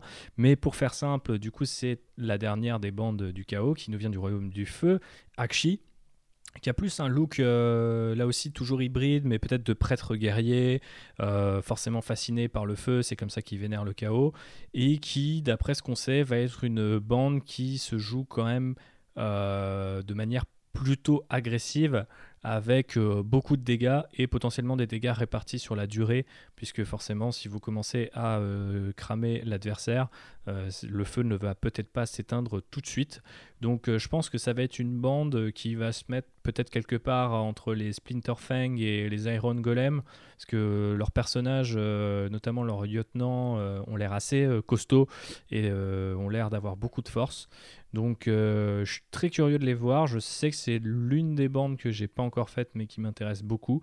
de ton côté, JB, comment tu les as trouvées? Il me semble que c'était l'un de tes reveals préférés dans l'épisode précédent, donc je pense que ça n'a pas changé. Je les trouve vraiment très très belles. C'est une super bande. Il y a le côté flamme, prêtre guerrier, il ressort sur plein de, figurines. Il y en a certaines qui ont des capes euh, faites avec des écailles de lézard, donc euh, tout de suite euh, on s'imagine l'histoire qu'il peut y avoir derrière. Et je suis un peu étonné qu'ils les aient gardées entre guillemets aussi longtemps et qu'ils les aient pas révélées plus tôt, parce qu'on a eu toutes les bandes qui sont quasiment sorties en même temps. Euh, au lancement de Warcry. Il y a les Spire Tyrant qui sont arrivés euh, trois mois après, et depuis, on avait eu des monstres et euh, des choses comme ça, mais pas de nouvelles bandes. je suis très content que cette bande arrive enfin, surtout qu'elle vient clore, entre guillemets, le, premier cycle des, des bandes Warcry. Et bah, on en parlera après, mais le, le, futur a l'air aussi fort sympathique. Je sais pas si je prendrais cette bande-là. Je serais plus tenté par me prendre les Splinter Fang, tu vois, par exemple, dans les bandes qui existent déjà avant de, de m'aventurer sur les Scions of the Flame. Mais c'est en tout cas, les figues sont magnifiques et on verra en termes de jeu ce que les dégâts sur la durée ou ce que les peut-être dégâts à distance peuvent apporter. En attendant, euh, ce qu'on peut creuser et déjà tester avec Warcry, c'est ces différentes extensions. Donc il y en a deux à l'heure où on enregistre euh, ce podcast, qui sont Monstres et Mercenaires et le Tome des Champions. Donc euh, le mieux, c'est que je te laisse me les présenter, puisque nous sommes bloqués par un confinement qui fait que je ne peux pas potasser les bouquins, eh puisqu'ils sont chez Donc, toi. Donc le premier, qui était Monstres et Mercenaires, est sorti assez vite après la sortie de Warcry. Il me semble moins d'un mois après, ils annonçaient déjà cette extension-là. Et c'est une extension qui va vous permettre de rajouter pas mal de figurines à vos bandes en fonction de, des allégeances qu'elles ont, qu'elles soient ordre, mort, destruction ou chaos. Et il rajouter aussi des monstres. Donc vous alliez pouvoir jouer des très grosses figurines. Je pense par exemple à, l'araignée des gobelins ou bah, le géant dont on parlait un petit peu tout à l'heure. Il y a la chimère aussi dans les créatures du chaos qui peuvent être jouables. C'est euh, un livre qu'au final j'ai trouvé assez anecdotique, en vrai. Dans le sens où mmh les mercenaires, même si c'est super cool d'avoir accès à plein de figurines, euh, sont des figurines qui coûtent en général très cher et qui vont venir un peu euh, diluer l'ADN de votre bande. C'est-à-dire que ça peut être très sympa d'avoir un mercenaire, en tout cas en termes de jeu, parce que ça peut vous apporter des, des compétences nouvelles et je pense notamment, bah moi j'ai un peu joué ceux des orques. Chez les orques, je pense notamment au Warchanter, qui euh, en fait est plus ou moins le musicien des orques. Il va permettre de donner plein d'attaques en plus aux figurines à côté de lui. Chez les Beastmen, vous avez un chaman qui va permettre de déplacer les figurines adverses. Donc par exemple, si vous voulez les faire tomber du décor ou les enlever d'un objectif à contrôler, ça apporte pas mal de latitude en termes de jeu. Mais voilà, il y a toujours ce côté où si vous réfléchissez en termes de jeu, vous allez venir rajouter une figurine qui s'intègre peut-être pas très très bien dans l'ADN de votre armée et de votre bande, ou alors dans ce cas-là, vous faites un super travail de conversion et voilà, j'ai rien à dire, chapeau. Après, c'est peut-être qu'on avait des bandes qui, euh, c'est le cas en tout cas de toutes les bandes du chaos, ont déjà un, roster, un pool de personnages qui est euh, assez euh, varié, mais je pense typiquement, par exemple, je me suis penché sur les alliés pour les idonettes, qui est du coup l'une une autre de mes bandes et qui du coup concerne ces elfes qui vivent dans les fonds marins.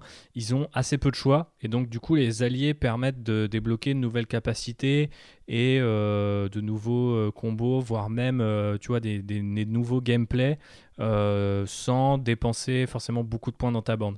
Donc j'imagine que ça se fait un petit peu au cas par cas, mais c'est vrai que pour les armées du chaos, j'ai pu tester de trois mercenaires pendant notre campagne et très clairement je suis revenu vers mes figues principales parce que euh, la plupart n'étaient pas, on va dire, euh, bon marché. Euh, c'est une extension qui est, qui est assez intéressante, je pense, si vous avez des, beaucoup de figurines Age of Sigmar ou si vous avez accès à une grande collection, que vous avez, que vous avez ouais, un, club de jeu ou plein de gens pour vous prêter des figues et pour essayer des figues. Mais si vous débutez Warcry, je vous conseille pas de prendre cette extension-là. D'autant qu'en plus, les combats de monstres sont pareils il y a un côté assez sympa où vous allez pouvoir recruter un monstre, mais c'est pareil, c'est des figues qui coûtent tellement de points qu'après, en termes de jeu, euh, si vous les intégrez à votre bande, euh, bah, votre bande va en fait tourner autour du monstre. Donc ça peut être sympa, mais euh, si vous avez déjà entre guillemets un peu de bouteille à Warcry, par contre, si vous débutez, je vous conseille pas d'investir là-dedans. Par contre, je vous conseille vraiment de prendre l'autre livre, qui est le tome des champions, qui, pour faire le parallèle avec Age of Sigmar ou avec Warhammer 40 000, c'est euh, le manuel du général ou le chapter approved en fait. C'est un livre qui va venir euh, pas changer les règles, mais euh, rajouter deux trois petits trucs par rapport au livre de base et vous donner un peu plus d'options de jeu. Et notamment si vous jouez en mode narratif, il y a un rééquilibrage des points de gloire.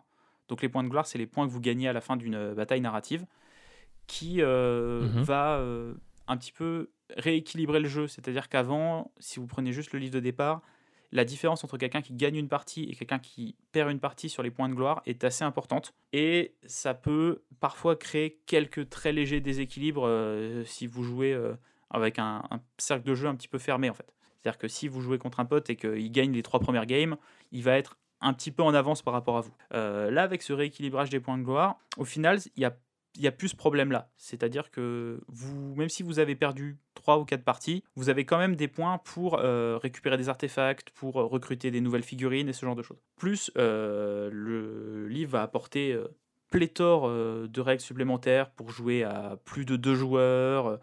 Il rajoute des petites quêtes de factions qui vont être des comme des instances dont tu parlais tout à l'heure, mais où là vous allez avoir des ennemis définis et euh, rajouter un petit peu de challenge. Euh, il prolonge les, le mode narratif avec des quêtes en plus. Et surtout, si vous n'avez pas eu la chance de prendre les cartes euh, pour les armées Age of Sigmar à la sortie. toutes les cartes qui avaient été éditées en 2019 sont disponibles dans ce livre. Ok, donc c'est un achat que tu conseilles à tout le monde. Ne serait-ce que pour le rééquilibrage des points, même si au final c'est une page et que vous pouvez la trouver de manière un peu illégale sur Internet si vous cherchez. Mais euh, il apporte plein de petites variantes de jeu qui sont sympas. Ok, eh ben, mettez la main sur cette extension-là si vous devez en choisir une seule. Parlons maintenant un petit peu du futur pour arriver tranquillement vers la conclusion, euh, mon cher JB. On a appris lors de cette troisième Warhammer Preview dont on parlait tout à l'heure dans la partie news que euh, des bandes non chaotiques mais toujours conçues pour Warcry vont arriver parce que bah, voilà, on, a vu euh, tout d'abord euh, des bandes qui étaient conçues pour le jeu et qui venaient des différents royaumes mais qui vénéraient tous le chaos. On a eu ensuite, enfin on va dire à la sortie, la possibilité de jouer un certain nombre de factions qui elles sont tirées directement de l'univers et des figurines Age of Sigmar. Et on pouvait se dire que maintenant que Games Workshop avait fait le tour euh, des différentes euh, factions jouables Age of Sigmar, euh, désormais traduites, on va dire, d'un point de vue règle pour Warcry, eh ben, le, le, gros des figurines était sorti, mais non. du coup, l'entreprise nous a offert les Kanitz Shadow Stalkers, qui est une nouvelle sous-faction elfe, en tout cas d'un point de vue esthétique, euh, et qui pourrait en fait inaugurer bah, l'arrivée de bandes Warcry, mais pas forcément dédiées au chaos, mais qui pourraient s'intéresser euh, aux 8 euh, points pour bien des raisons. Alors du coup, qu'est-ce que tu en penses et est-ce que tu as aimé cette, cette annonce? Alors j'ai vraiment bien aimé cette annonce, notamment parce que les trois filles qu'on a vues sont super belles, elles sont vraiment, vraiment très très belles. Elles rappellent une figurine qui avait été lancée au début des of Sigmar qui s'appelait le Mistweaver qui était une sorte d'elfe un peu éthéré, et euh, là, on se retrouve avec bah, des, des, Daughters of Cain, donc des adeptes de Moratti, euh, qui euh, viennent du royaume des ombres. On peut espérer comme ça qu'ils vont un petit peu réinterpréter pas mal de factions déjà existantes de of Sigmar. C'est une, une bonne chose parce que ça va permettre aux designers de se lâcher, c'est-à-dire plein de, de, concepts et d'idées qui, si elles n'avaient pas leur place sur une armée complète, vont là pouvoir exister. Mmh, après, je suis un petit peu. C'est un petit peu dommage qu'on. Ça y est, on sort entre guillemets un peu du chaos. J'aurais bien aimé qu'on poursuive un petit peu mmh plus euh, l'aventure des bandes déjà existantes. Euh, je sais que ce qu'ils sont en train de faire à Necromunda, par exemple, c'est de ressortir des nouvelles unités pour, euh, pour chaque gang. Là, moi, j'aurais trouvé ça sympa. je sais pas, moi, qu'ils te sortent, bah, par exemple, une petite unité de Cypherlord avec des boucliers pour compenser un peu leur leur manque d'endurance, ou euh, je sais que dans, les, dans le fleuve des Untamed Beasts, euh, ils parlent souvent de chaman. Euh, bah, on n'a pas la figurine du chaman, par exemple. Tu vois, si on avait pu avoir aussi un petit teasing que ce genre d'unité allait arriver, j'aurais trouvé ça vraiment très très bien. maintenant, voilà, des bandes non chaotiques qui viennent des royaumes et qui sont des réinterprétations des armées, je trouve ça génial. Et d'ailleurs, euh, j'ai un peu préparé ma petite wishlist. D'accord, bah vas-y. Euh, du coup, je te propose d'enchaîner. Qu'est-ce que tu aimerais voir euh, en bande non chaotique ou même pour Warcry de manière plus Alors, j'ai fait une bande par royaume. Si on part du principe que Ulgu a déjà les Daughters of Kane. En bande qui viendrait du royaume de Shamon, j'adorerais voir une bande de pirates gobelins. C'est souvent précisé dans le Battle Tom euh, des Caradrons, donc les, les nains qui viennent de Shamon, donc tous ces, ces nains steampunk, que euh, ils doivent Mhm. euh, régulièrement affronter des pirates gobelins. Donc c'est des, des pirates euh, de l'air gobelins. Donc ça, j'aimerais bien voir une bande de pirates gobelins. Pour Gour, j'aimerais bien voir une bande de Night Haunt. Et du coup, ça serait juste des bêtes fantomatiques. Tu vois, par exemple, des, euh, au lieu d'avoir des squelettes, euh, bah, au lieu d'avoir des fantômes humains, ou des, là, on pourrait, je sais Ok. pas, avoir euh, des fantômes de loups, de euh, phacochères géants. Ou, euh, Fantôme de facochère géant, ok, j'achète direct. Pour Ish, donc le royaume de la lumière, là, je verrais quelque chose d'un peu plus simple. Et ça serait tout simplement pour venir faire une, une bande cosmopolite Cities of Sigmar. On sait que c'est la seule faction euh, AOS qui n'a pas eu euh, de règles à Warcry, tout simplement parce qu'en fait, il y a trop de figurines dans cette faction-là. Et euh, je me dis que réinterpréter cette faction en faisant une bande qui vient de Ish, et qui serait une sorte un peu de bande de dévots à Sigmar, mais avec euh, bah, un elfe, un nain, un Stormcast, euh, et des personnages différents, ça pourrait être sympa. Pour le royaume de Shaiish, euh, je verrais bien une bande de- d'ogres. Ok, donc tu as inversé les, les mondes de Gore et de Shaiish. Un peu. En fait, euh, les, les ogres et les ogres, euh, dans l'univers des of Sigmar, leur principale vocation, c'est manger. Ils, ils conquièrent des territoires juste pour manger. Et là, j'imaginerais des ogres qui vivent à Shaiish et qui en fait mangent des âmes. Ah. Et j'ai écrit, toi, un petit peu ogre soul eater sur, ma, sur mon petit papier. Et je, et je me trouvais un peu edgy et un peu classe en Ah, faisant c'est ça. très, c'est très Warhammer Age of Sigmar dans l'idée, ouais, fait complètement. je trouverais une réinterprétation des ogres assez marrante. Pour Jiran, je dis que c'est le royaume de la vie. On a vu qu'à Shaiish, euh, avec les Unmade, il y avait des vivants qui vivaient dans le royaume de la mort. Donc je me suis dit peut-être des morts vivants qui vivent, viennent du royaume de Jiran. Donc là, euh, débrouillez-vous, Games Workshop. hein. Effectivement, ça commence une à idée comme ça. Euh, et après, pour les endpoints, bah, juste une bande de nains du chaos, tu vois, pour faire plaisir à, à tous les gens qui, qui aimaient cette faction euh, désormais un petit peu disparue. Ok, mais je pensais pas que tirer aussi loin. Il manque Akshi. Ouais, Et là, c'est juste pour toi, c'est des séraphons de feu. d'accord, ok. Ça Donc, des hommes lézards. Donc, euh, donc du coup, t'as as un, un, un salamèche, un reptincelle et un dracofeu. C'est une bande avec trois figurines. Nickel. Euh, ouais, je pensais pas que tirais assez loin, mais j'ai beaucoup apprécié les, petites perches que tu nous as tendues. J'espère que euh, euh, si euh, Games Workshop nous écoute, ça leur donnera des idées. Mais vu qu'ils travaillent beaucoup à l'avance, on peut imaginer qu'ils sont déjà sur le coup. Moi, pour ma wishlist, j'avais effectivement noté l'idée de, de, voir arriver des spécialistes pour chacune des bandes dé- déjà existantes, voire même peut-être des personnages nommés ou des variantes de leaders, puisque la plupart du temps, euh, alors c'est pas le cas de toutes les factions, mais en tout cas toutes les factions KO qu'on vous a proposées, il me semble qu'elles n'ont qu'un seul leader. Donc euh, tu ne peux choisir qu'un seul. euh, Il y a souvent, ouais, il y a un leader et après, il y a souvent un ou deux champions. Voilà, c'est ça. Et après, des petites unités. Mais il y a- elles sont toujours ouais, centrées autour d'un leader. Mais parce que, en fait, à Warcry, dans ta composition d'armée, il te faut forcément une figurine de leader. Mais ce que je veux dire par là, c'est que par exemple, des bandes comme les Séraphons ou les Skaven vont avoir plus d'un choix euh, pour leur leader.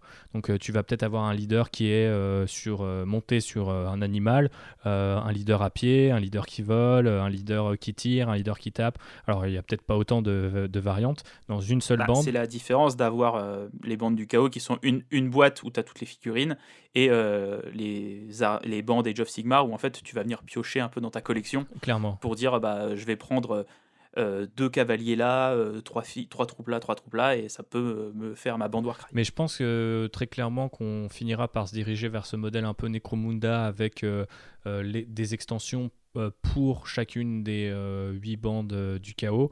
Je pense qu'en plus c'est assez facile à imaginer. Donc technique- techniquement ils viennent tous d'un royaume, donc il y a déjà pas mal de tri euh, d'un point de vue créatif qui est fait. Donc tu peux tout de suite ensuite imaginer euh, comment on nuance un petit peu le gameplay comme tu le disais, ou comment on va au contraire plus loin dans le thème. Euh, parce que effectivement, euh, au bout d'un moment, les, les différentes euh, comment dire euh, euh, configurations de bandes qu'on va trouver, ça va souvent être euh, peut-être deux fois la même figurine qui est très forte, peut-être trois fois euh, tel ou tel personnage qui amène le combo qui va bien. Mais ça pourrait être intéressant d'avoir justement des, des, des personnages ou même euh, des, euh, des spécialistes qui euh, vont, vont ramener un petit peu de diversité dans le gameplay et puis pourquoi pas aussi dans, dans le modélisme. Et un peu comme tu le disais tout à l'heure, j'aimerais bien aussi voir des bandes qui explorent des recoins un petit peu soit disparus, soit pointus du lore Warhammer. Donc typiquement une bande de nains du chaos, je pense que ça ferait plaisir à tout le monde parce que pendant des, des milliers d'années, des gens ont voulu voir une armée de nains du chaos. Et je me souviens encore que les gens pétaient les plombs sur ce canon dont j'ai oublié le nom. à Warhammer Fantasy Battle, c'était les espèces canons infernaux d'Archaon qui étaient opérés par des nains du chaos et tout le monde adorait ces figurines là donc très clairement je les vois bien euh, faire une bande comme ça. Je les, vois, je les vois bien faire une bande qui est basée sur l'une des Cities of Sigmar qu'il y a dans le bouquin pour limiter un peu le nombre de euh, factions ou de races à représenter. Et euh, il y a une autre idée que j'avais, c'était d'aller vers le lore d'une forme en fait d'inquisition. Il y avait un peu ça dans le dans l'ancien dans le vieux monde dans l'ancien Warhammer, il y avait euh, les chasseurs de sorcières euh, de l'Empire euh, qui, du coup, avaient les hautes formes un peu à la Solomon Kane et ce genre de choses. Donc j'imaginais une bande de dévots chargés d'aller dans les 8 points pour en apprendre plus, tu vois, sur les, sbires d'Archaon et, leurs pratiques. Donc euh, voilà, avec, euh, je sais pas, des espèces de... Tout le délire, tu sais, de la fantaisie classique, euh, des, des pieux, de l'ail et des balles en argent, ce genre de délire en fait. J'aurais bien vu une bande tourner autour de ça. Mais c'est ça qui est bien avec Warcry, c'est vu comment le jeu est intégré à l'univers des of Sigmar, tu peux tout imaginer en fait.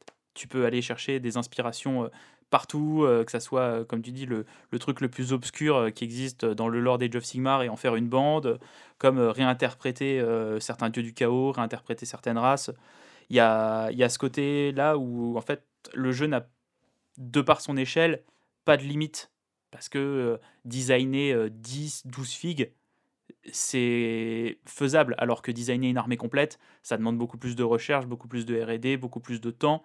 Euh, là, euh, tu peux, euh, Games Workshop peut se permettre de dire à ses designers, bah tiens, vas-y, ta carte blanche, fais-moi une bande Warcry. Ouais, clairement. Et chaque designer en pond une, ils prennent les 5 meilleurs, et puis voilà, on a une saison 2 de Warcry qui s'avérera géniale. Et puis l'un n'empêche pas l'autre, parce qu'on peut imaginer que, par exemple, j'adore ton idée de pirate gobelin, il y a aussi les Scaven sous-marins qui sont mentionnés dans le Battle Tome Idonet pour Age of Sigmar. ça peut devenir une bande et puis par la suite euh, euh, se transformer en ligne directrice pour euh, une armée des of Sigmar ou juste pour dépoussiérer une armée qui existait déjà dans le, dans le vieux monde et qui a fait la transition vers le nouveau. Et un dernier truc que j'aimerais bien voir aussi, c'est plus de décors.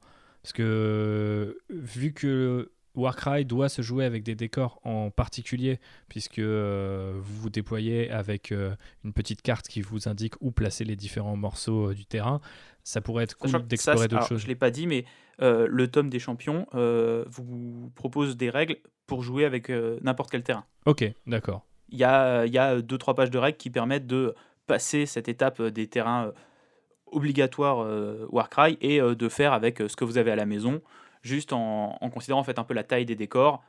tel décor vaut telle taille. chaque partie, vous devez mettre un de cette taille-là, un de cette taille-là, cette taille-là. En fait. ok.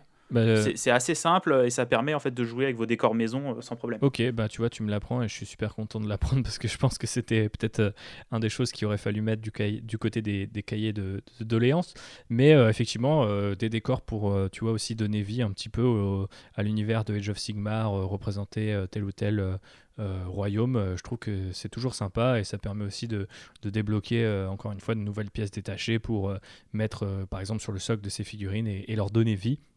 Donc euh, moi j'aime beaucoup ce genre de truc, même si je sais qu'effectivement bah, les décors c'est pas forcément la chose la plus sexy qui soit, mais ça, pose un univers quand même, donc ça pourrait être assez chouette euh, de voir ça à l'avenir. Est-ce que ça pourrait être sympa aussi, euh, à ton avis Jean-Baptiste, et je te pose une question sur un ton presque léger, presque humoristique, est-ce qu'on a envie de voir une, version Warhammer 40 000 de Warcry? Est-ce que pour le futur c'est envisageable? Est-ce que c'est souhaitable même? Il y a déjà Kill Team qui propose des règles d'escarmouche dans l'univers de 40 000. Mais, euh, alors moi j'ai jamais joué à Kill Team dans sa version actuelle, mais ça reste vraiment les règles de 40 000 appliquées à des figurines et pas à des unités. Pourquoi pas dans la prochaine version de Kill Team, parce qu'on sait que voilà, Games Workshop a l'habitude de euh, retaper un petit peu ses jeux euh, tous les 3-4 ans et d'en sortir des nouvelles versions. une version de Kill Team qui s'inspirerait de ce qui a été fait sur Warcry notamment dans, euh, dans les thèmes de construction, de campagne narrative et ce genre de choses. Dans la simplification des règles, je ne sais pas. Je, N'ayant jamais joué à Kill Team, je peux pas me dire si euh, le jeu est bien ou pas bien. Après, je sais qu'il y a sûrement des leçons à tirer de Warcry et de la manière dont le jeu est pensé. Et ça ferait du bien à 40K d'avoir ces, ces, deux, trois petits trucs aussi. Effectivement, bah, je pense déjà que le système de cartes fonctionne très bien. je pense que le gameplay général de Warcry est aussi plus facile à, prendre en main et suffisamment différent d'Age of Sigmar pour, comment dire, ne pas créer de répétition. Là où Kill Team est quand même, comme tu le disais, les règles de Warhammer 40 000 appliquées à un plus petit nombre de, figurines, ce qui permet par exemple de faire euh, de l'activation alternée, mais euh, aussi d'étoffer euh, le combat avec par exemple l'idée qu'un personnage puisse tomber d'un décor et ce genre de choses, qu'il y ait une phase de morale plus développée, etc. Là où Warcry développe quelque chose d'encore plus simple qu'Age of Sigmar, mais en ramenant d'autres mécaniques, comme par exemple la mécanique de comparaison entre la force et l'endurance, Kill Team va prendre euh, Warhammer 40 000, réduire le nombre de figurines, mais ajouter un petit peu de complexité. Donc au final, on se retrouve sur un jeu d'escarmouche qui est toujours rapide, mais pas forcément beaucoup plus accessible en fait ça le reste, hein, on va pas se mentir, mais c'est vrai que euh, on n'est pas euh, dans la simplicité de Warcry où tu regardes ta carte, tu lis les règles et en quelques minutes seulement tu compris. Typiquement, moi je me vois parfaitement introduire, euh, je sais pas, euh, un, débutant ou même euh, ma chérie, si un soir elle me dit tiens, euh, vous jouez à quoi? Je, me vois très bien lui dire bah viens faire une partie de Warcraft, tiens, regarde tes règles, et, regarde les règles de ta figurine et ça, tourne comme ça. Je me vois pas du tout faire la même chose sur Kill Team par exemple. Et pourtant j'ai potassé le bouquin et je connais relativement bien les règles. Bref, c'était pour notre petite exploration d'une éventuelle traduction vers les ténèbres d'un lointain futur, là où il n'y a aussi que la guerre. Mais voilà, comme tu disais, il y a des leçons à retenir et on verra bien ce que Games Workshop en fait. Je pense qu'ils sont déjà à l'œuvre quelque part dans une pièce sombre en train de, de effectivement peut-être tenter des expérimentations en tout genre. Du coup, maintenant qu'on a explorer jusqu'au futur, Jean-Baptiste, je te propose de revenir au présent et puis simplement de terminer avec ton avis sur Warcry, les plus, euh, les moins, euh, pour qui tu le conseillerais, etc. Ah bah, il y a beaucoup de plus et pas beaucoup de moins. Euh, je pense que c'est vraiment un très bon jeu. qui est fait à partir du moment où vous avez des potes avec qui jouer, je pense que c'est un bon jeu. Contrairement à 40 000 où tu vois, tu peux avoir ce côté où bah, juste tu, fais ton armée tout seul dans ton coin et puis euh, si tu fais une game euh, dans, dans, un, dans une boutique ou dans un club tous les 6 mois, c'est pas très grave quoi. Vu que tu as toute la construction de ton armée. Là, Warcry, euh, vraiment, je vous conseille d'avoir des potes avec qui jouer. Parce que dès que vous allez commencer à vous lancer dans une campagne et à chacun progresser sur sa fiche de campagne, vous allez voir, ça va être trop bien. Le jeu est simple à prendre en main. Vous pouvez facilement, on va dire, démarcher des gens avec. C'est-à-dire que si vous avez des potes qui euh, ont jamais testé le jeu de figurines parce que bah, ils voient votre étagère chez vous où il y a 100 euh, Space Marine, 200 orques, 50 Eldar et ils sont là, oh non, j'ai pas la déterre d'avoir ça chez moi. Là, Warcry, c'est 10 figurines. Elles sont en plus euh, c'est des figurines qu'on appelle easy to build. Donc il n'y a pas de, vraiment de possibilité de faire les poses que vous voulez. Donc c'est des figurines assez simples à monter. Maintenant, avec les nouvelles techniques de peinture qui existent, les nouvelles gammes de peinture, c'est très simple d'avoir un rendu correct sur une dizaine de figurines dans un temps assez court. c'est un jeu super pour faire commencer le wargame à des gens. C'est un jeu super pour faire autre chose que du gros wargame, si vous êtes déjà un gros joueur de Sigmar ou euh, de 40 euh, 000, ou même, euh, je sais pas, si vous aviez une armée du, de Warhammer Battle et vous voulez pas vous mettre à Sigmar parce que vous aimez bien le jeu comme il est, avec les bataillons, les régiments, les socles carrés et tout ça. Là, Warcry, c'est un autre jeu. C'est l'univers de Sigmar, mais c'est un autre jeu. Et ce côté escarmouche, les parties qui vont vite, le côté narratif. En fait, je vois pas si vous avez un peu d'appétence pour les figurines, euh, je vous conseille vraiment d'essayer Warcry au moins une fois. Eh ben, je vais pas être beaucoup plus euh, négatif que toi, mon cher JB, parce que je trouve que c'est un jeu qui est effectivement super, très rapide à, mettre en place, hyper simple euh, à prendre en main, très pratique quand il s'agit, comment dire, effectivement, de démarcher tes potes, et c'est ce qu'on est en train de faire avec ce podcast, j'imagine, sans même s'en rendre compte.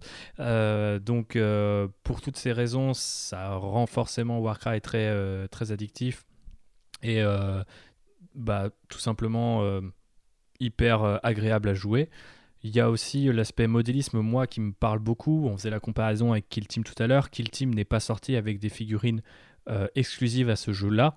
Warcry, à l'inverse, a eu l'intelligence de développer euh, ou plutôt d'explorer une, facette qui était encore assez discrète de l'univers des of Sigmar et euh, de l'accompagner de figurines qui, un, ont beaucoup de personnalité, mais qui, deux, ont surtout été exclusivement pensées euh, pour ce jeu-là. Même si elles sont jouables maintenant à Age of Sigmar, l'idée était d'abord d'offrir à cette version escarmouche d'Age of Sigmar une vraie personnalité et moi, c'est ce qui m'a fait basculer. Donc, euh, comme tu le disais, effectivement, si vous avez un coup de cœur pour telle ou telle bande ou telle ou telle figurine, euh, je pense que vous pouvez être à peu près sûr que en partant de cette figurine, vous allez avoir envie de faire plus de bandes, de faire plus de parties en tout cas, parce qu'il n'y a pas de décalage entre ce qui est promis par les figues, je trouve, et ce qu'on retrouve sur les tables de jeu.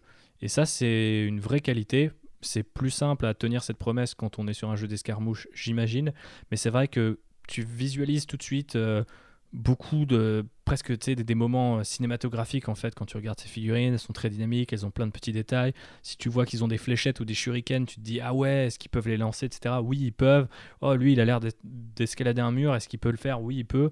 Donc euh, il n'y a pas juste des trucs qui sont cool esthétiquement. C'est à dire que d'un point de vue modélisme d'un point de vue règle et même d'un point de vue lore tout ça est très cohérent et ça rend le jeu super satisfaisant et même quand tu fais une game euh, un petit peu nulle, et je vais embrayer sur ce qui moi me gêne un petit peu dans le, dans le jeu par moment, eh ben ça reste euh, pas frustrant du tout parce que t'as pas mis une heure à te préparer, euh, t'as pas bossé ta liste dans tous les sens, ça t'a pas demandé de prendre ta journée pour pouvoir jouer. Mais c'est vrai que même quand tu as comment dire beaucoup de plaisir, il reste des petits comment dire des, petits coins d'ombre à, éclairer. Euh, je pense notamment à la question du tir et, des couverts. Alors euh, ça a été euh, corrigé via une, une fac il y a quelques mois de ça, mais les règles de couvert n'étaient pas très claires et je trouve qu'aujourd'hui de toute façon le... Elles le sont pas beaucoup plus. Hein. Ouais voilà. C'est peut-être en termes de règles c'est un point un peu complexe de quand est-ce que vous allez bénéficier du couvert par rapport à une figurine adverse. Pour moi c'est pas un truc qui est essentiel au jeu parce que tu vas en fait, c'est une règle, si elle te plaît pas, tu peux ne pas l'utiliser, en fait. Clairement, le, couvert et la manière dont il est fait, euh, si vous êtes plus proche d'un décor que votre adversaire, vous allez avoir un bonus.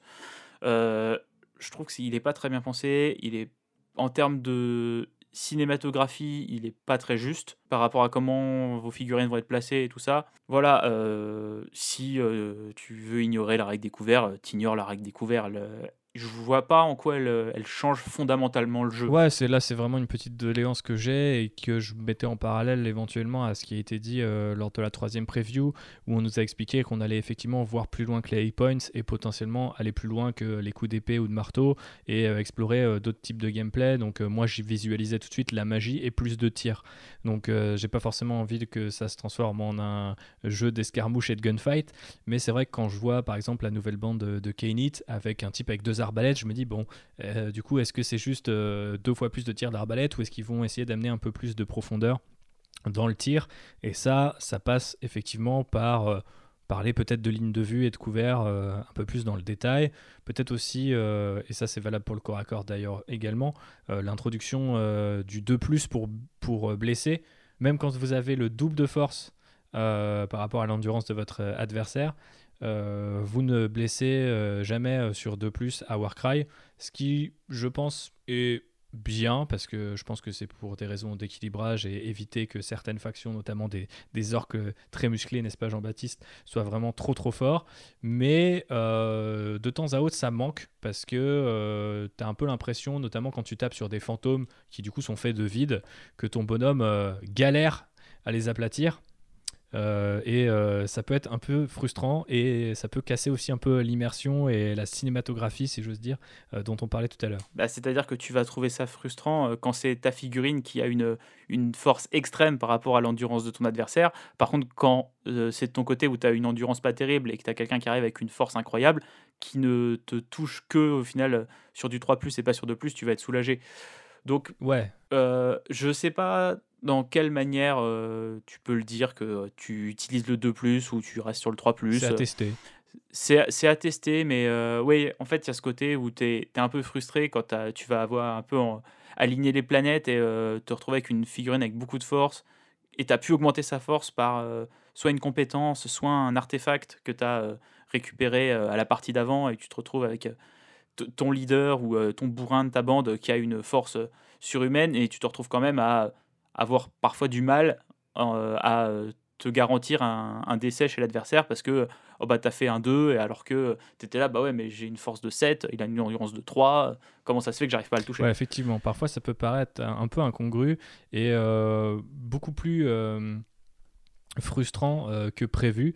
Et d'ailleurs si tu compares ça à une autre valeur qui est celle par exemple du mouvement et eh ben tu as des vrais écarts qui peuvent se créer entre les bandes mobiles et les bandes non mobiles et euh, je pense effectivement notamment à euh, toutes les armées euh, fantomatiques, ou même par exemple quand tu joues Corvus Cabal face à des Iron Golem, je pense que si, as, si ton scénario se joue pas mal sur la mobilité, l'idée d'aller à, à, tel point ou de récupérer tel objet et de l'évacuer de la carte, tu as de grandes chances de gagner simplement avec les statistiques de base de tes figurines et sans avoir recours à des combos. Du coup c'est assez étrange que les bandes très mobiles soient super avantagées dans certains scénarios alors que des bandes qui tapent très fort soient pas, elles aussi, avantagées quand il s'agit par exemple bah, d'un scénario un peu bête et méchant à base de d'assassinat, d'assassinat, voilà. Donc euh, voilà, c'est juste une question euh, qu'on a remarqué nous en jouant. C'est là où je pense que le, dans, le, dans les parties narratives, vu que tu as euh, ces traits de seigneur de guerre ou ces artefacts ou ces objets, tu peux peut-être de toi-même, en discutant avec, avec ton groupe de joueurs et avec tes potes, un peu customiser ta partie en rajoutant des petites règles, en rajoutant des, artefacts qui peuvent donner ces bonus-là dont on parlait. Il y a ce côté où, vu que tu peux récupérer des objets magiques, bah, rien ne t'empêche d'en inventer des nouveaux.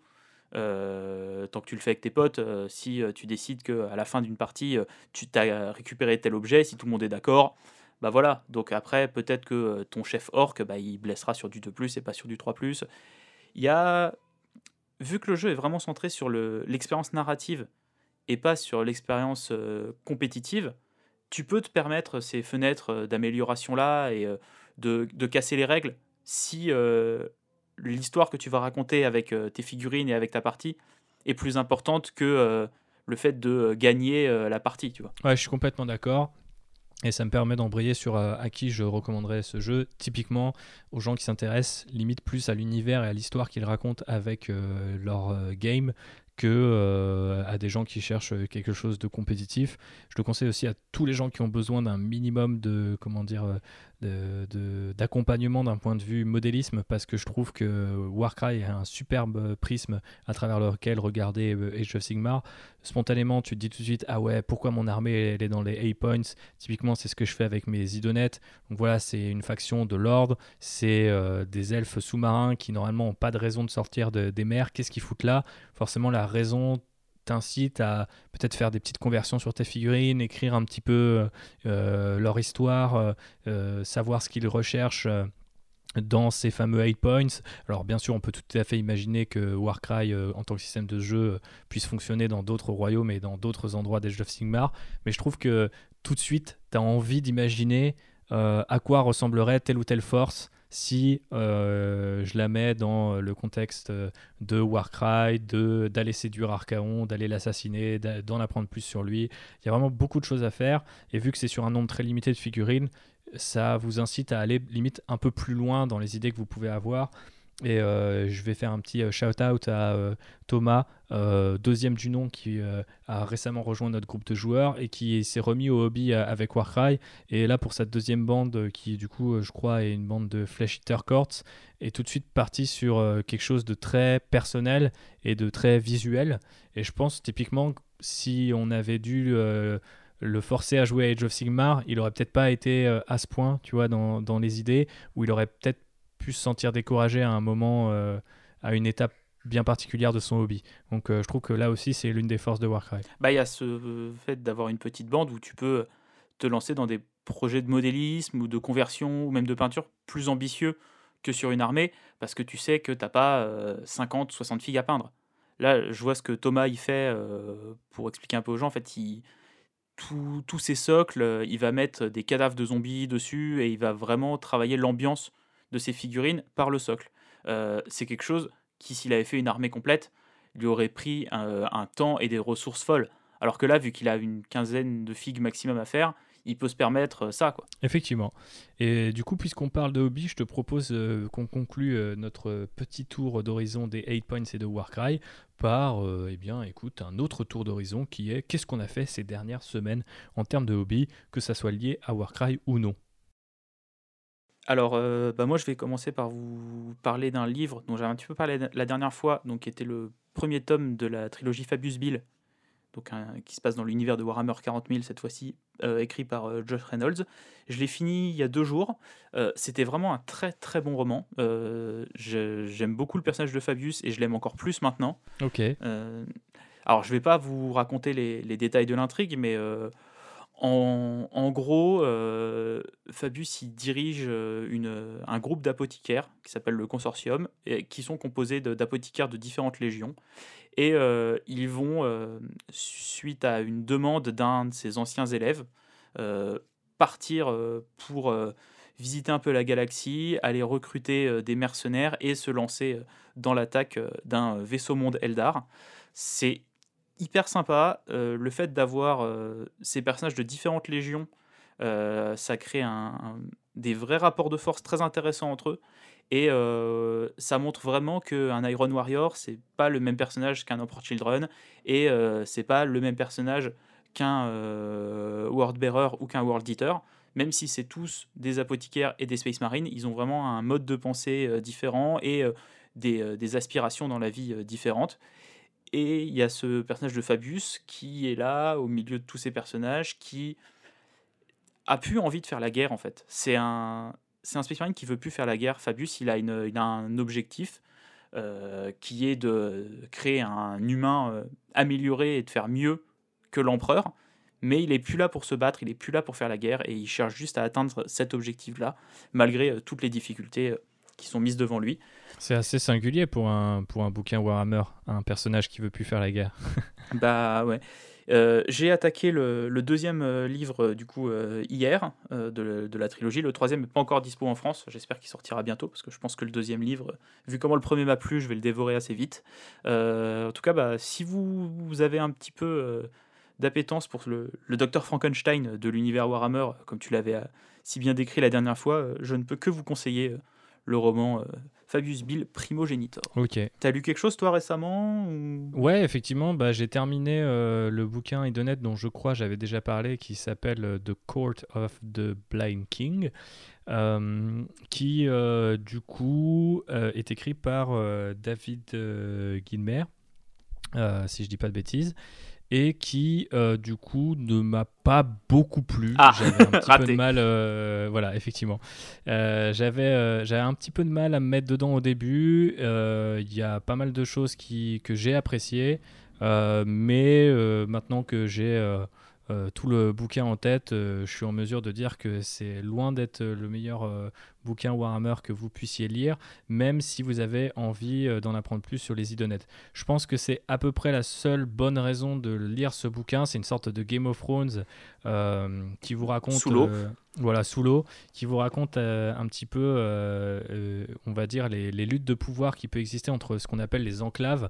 En, gros, ce sont les différentes cités-États qui composent euh, bah, la société des idonettes. Alors, faut savoir que les elfes sont généralement assez discrets, quel que soit l'univers de fantasy. Les idonettes sont encore plus discrets. Ils veulent vivre en autarcie.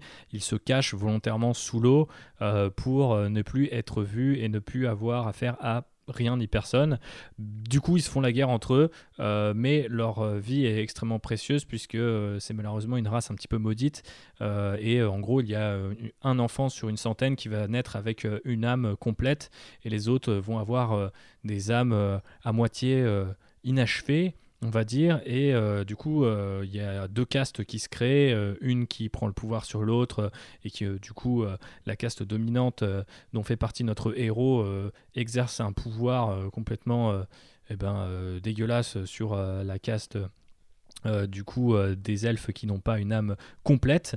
Et euh, l'histoire de notre héros, c'est en gros l'héritier d'une de ces enclaves qui va se voir bouter du trône par son beau-père et va essayer de récupérer et ben, du coup sa place au sommet de la hiérarchie. Et pour ça, il va devoir justement collaborer avec ces fameux esclaves elfes à demi-âme. L'idée de base est super cool. Le personnage euh, qui nous est proposé est super con et proprement détestable. Le problème, c'est que quand tu as un personnage détestable, tu as vraiment envie qu'il soit détestable jusqu'au bout et que limite ça devienne, euh, tu vois, l'enjeu du récit, de savoir à quel point il peut être euh, dégueulasse, manipulateur, un peu comme un Littlefinger si on veut vraiment faire le parallèle avec Game of Thrones. Et je trouve que euh, ce bon euh, David, au fur et à mesure du bouquin, il perd un peu de vue ce qu'il essayait de faire euh, au début.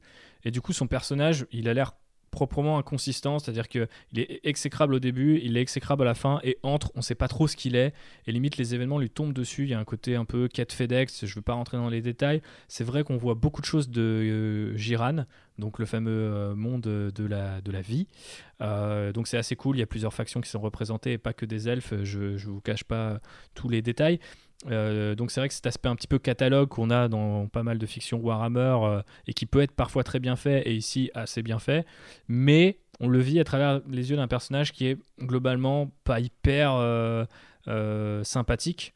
D'un point de vue moral, mais aussi d'un point de vue d'écriture pure, en fait. Je pense que vraiment et le, le, roman aurait gagné à développer un personnage plus, un peu plus addictif, un peu plus intrigant. Donc voilà, je vous le recommande pas. Mais par contre, j'ai écouté l'audiobook euh, qui était à 99 euh, euh, pounds, donc ça doit faire quelque chose comme. non, pounds, c'est les livres. Comment on dit les, les 99 Ouais, c'est ça, 99 centimes. 99 cents, je ne sais plus. penny du coup, il y a quelques semaines, qui est du coup Crusade and Other Story. Et du coup, ça, c'est un, assortiment d'histoires courtes sur Warhammer 40 000 qui sont lues euh, par euh, différents euh, narrateurs qui sont tous assez cool. Et alors autant la première histoire est très très longue et pas forcément super intéressante, mais c'est conçu comme une introduction aux univers de fiction de Warhammer. Alors si vous du coup avez envie de vous initier et que vous comprenez l'anglais bien sûr puisque c'était en anglais, je vous conseille d'aller dessus même si vous devez payer maintenant le, le, prix fort puisque c'est un autre roman qui est en promo, un autre audiobook qui est en promo en ce moment. Euh, j'ai trouvé ça hyper cool et il y a plein de, d'histoires euh, tout aussi différentes euh, les unes que les autres, avec parfois en fait, tu vois, des petits détails qui font que, qui sont bien placés et qui à mon avis permettent aux curieux, tu vois, de saisir un petit peu, petit à petit, ce que c'est Warhammer 40 000. Donc j'ai trouvé que c'était très bien foutu d'un point de vue commercial, tu vois, de commencer avec une histoire qui est très basique, euh, Space Marine contre Death Guard, euh, c'est la boîte de base de la version 8 de Warhammer 40 000, il n'y a pas de surprise. Et puis plus on avance, plus on glisse vers des choses assez bizarres, des rivalités entre Space Marine qui sont censés être loyalistes, par exemple, euh, des huis clos où il y a le commissaire Yarrick qui est un personnage très connu, un personnage humain qui est bloqué dans un char qui s'est retourné Vraiment des choses assez curieuses. Donc euh, je vous incite à y jeter une oreille si vous avez l'occasion. Tant que tu parles d'œuvres anthologiques, euh, il existe une anthologie de nouvelles sur Warcry où euh, chaque nouvelle va se concentrer sur une des bandes. Et alors je les ai pas toutes lues, j'en ai vu quelques-unes. C'était plutôt sympa. Malheureusement, c'est encore disponible que en anglais. Il y a, ça n'a pas encore été traduit en français. Mais euh, voilà, si vous lisez l'anglais, euh, je vous conseille euh, l'anthologie Warcry si vous voulez en savoir un peu plus sur les bandes dont on vous a eh parlé ben, tout parfait. Et du coup, d'un point de vue modélisme, qu'est-ce que tu as fait? Tu as fait des petites photos de, de nos personnages Warcry. les gens ont pu le voir sur les réseaux sociaux. C'est ça. Voilà, alors je vais. Donc, c'est pas quelque chose que j'ai peint récemment, mais quand on a acheté la boîte Warcry, j'ai peint les décors.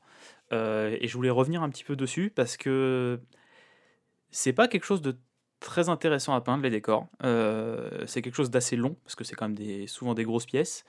Euh, mais euh, je vous encourage vraiment à en avoir et à en peindre parce que déjà ça va être super bien pour vos parties. surtout pour un jeu comme Warcry qui joue beaucoup autour des décors et où ils apportent beaucoup de, de cinématographie à, la partie. vous pouvez avoir des résultats corrects en faisant des choses très simples c'est-à-dire que moi, les miens, euh, je les ai montés, euh, je les ai bombés avec euh, une bombe de bleu directement. j'ai fait un gros, gros lavis. Et après, j'ai juste fait du brossage et j'ai mis quelques pigments en bas. C'est long à faire. parce qu'il y a beaucoup de trucs à peindre, mais c'est pas très compliqué. si vous avez un bon audiobook ou une bonne série à côté, vous pouvez faire ça un peu avec le cerveau éteint et en mode automatique. Mais après, ça rend vos parties superbes et ça vous permet de faire des photos de vos figurines un peu plus vivantes que euh, juste euh, la figurine dans l'éternel fond blanc. Voilà, dans la lightbox avec même s'il y a juste un petit fond derrière et ça vous permettre de faire des micro dioramas et des micro mises en scène et euh, ça va vraiment donner de la vie à vos figurines et ça va vous, apporter un peu de plaisir quand vous allez poster ces photos là parce que les gens vont voir que vous avez fait un petit effort en plus qui est pas un effort surhumain parce qu'en vrai vous avez juste posé vos figues sur vos décors mais ça crée un peu de, cinématographie encore et euh, bah, moi, ce que j'aime bien avec les figurines, c'est quand elles racontent une histoire. Et euh, bah, quelle meilleure manière de raconter une histoire que de les mettre en scène Effectivement, et d'avoir un décor, dans un film. Peigner des décors, euh, même si c'est pas très fun, ou faites-le à plusieurs. Hein, faire du brossage à sec, il n'y a pas de la, technique de chacun euh, va pas euh, changer et va pas avoir un rendu différent. Quoi. C'est, vous vous mettez avec vos potes, vous faites euh, les couches de base, les lavis et les brossages tous ensemble en rigolant et en, buvant des bières et voilà, vous allez passer une, soirée sympa avec vos potes. Quoi. Ok, et eh ben ça me paraît être une soirée sympa effectivement. À côté de ça, j'ai fini mes motos. ok. J'en avais parlé la dernière fois que j'en pouvais plus. ça y est, j'ai terminé mes 9 motos. Euh, et euh, bah, je vous posterai des photos, euh, faut que j'en prenne là dans les prochains jours. C'était long, j'aurais pas dû faire les 9 d'un coup comme j'ai dit la dernière fois, mais ça y est, mes 9 motos sont terminés. J'ai pu passer à quelque chose d'autre, et là je suis sur un truc bah, qui est beaucoup plus simple, où je me prends pas du tout la tête c'est justement une bande Warcry. J'avais pu récupérer à Noël euh, les figurines euh, du Start Collecting Age of Sigmar, mes premières versions. Donc euh, tout ce qui était la partie Korn et Guerrier du Chaos. Et même si Korn, c'est pas un dieu que j'aime beaucoup, je trouve que ces figues-là sont super jolies. notamment tous les petits maraudeurs et les petits barbares. j'aime beaucoup le design qu'ils ont parce qu'au final, il n'est pas ultra marqué corne, malgré deux, trois petits symboles. Il y a possibilité un peu d'en faire ce qu'on veut. Euh, et euh, là, je pars sur un schéma de couleur assez simple, euh, mais avec du bleu et du doré, donc un petit peu à l'opposé de ce qu'il y a sur Korn d'habitude, mais où je sors un peu de ma zone de confort en termes de peinture, parce que le bleu et le doré, c'est pas des couleurs que j'ai l'habitude de peindre, mais où je me suis pas pris la tête en termes de modélisme, parce que c'est des figurines easy to build, donc il n'y avait pas de réflexion sur les poses et sur le dynamisme à apporter via le montage. Là, le dynamisme est déjà donné par les figurines. Je me suis juste monté les figues dont j'ai besoin pour faire une bande. Je suis en train de peindre ça tranquillement, ça me détend, ça me fait du bien après le projet compliqué des motos, de venir sur quelque chose de plus simple. Euh, et les projets compliqués, je te les laisse à toi, Thibaut. Ouais, effectivement, parce que je suis sur mes euh, elfes euh, pirates donc euh, qui sont pour l'instant euh, une bande à Warcry, mais j'ai monté une trentaine de figurines, donc ce qui m'emmène plutôt vers un début d'armée pour être chef Sigmar. Euh, l'idée étant toujours la demi-mesure. Voilà, toujours, la demi-mesure. L'idée étant effectivement de se baser sur les règles du coup de l'armée Etenef Dimkin comme support. du coup, j'ai beaucoup apprécié les montées. Je suis un, grand amateur de kit bashing et de conversion en tout genre, donc euh, j'ai beaucoup aimé faire ça. J'avais cette vision en tête depuis un moment et j'ai passé beaucoup de temps à récolter les différentes pièces et autres boîtes dont j'avais besoin. Je trouve que le résultat est chambé. J'en ai posté pas mal sur mon compte euh, perso euh, euh, at République sur Instagram et j'essaierai d'en poster euh, quelques-uns peut-être euh, de peintes sur du coup le compte at landraiderpod pour que tout le monde puisse les voir. Mais effectivement, euh, ça a été euh, un petit peu compliqué, en tout cas simplement en termes de durée. Et là, maintenant, je suis sur la peinture et euh, il faut que je puisse rendre un côté pirate. Donc, c'est-à-dire que je ne peux pas me reposer sur un uniforme comme la plupart des armées ou des bandes Warcry comme on peut voir. Donc, j'essaie de switcher un peu, de garder une cohérence en switchant euh, les différentes couleurs. Et j'essaye aussi de, m'exercer à l'eau artificielle euh, encore un petit peu plus après mes Iron Golem qui avaient déjà euh, des socles un peu aqueux sur une bande de pirates qui forcément du coup sort de l'eau. Donc voilà, je vais tester un nouveau produit, je vous en dirai peut-être plus dans les semaines à venir.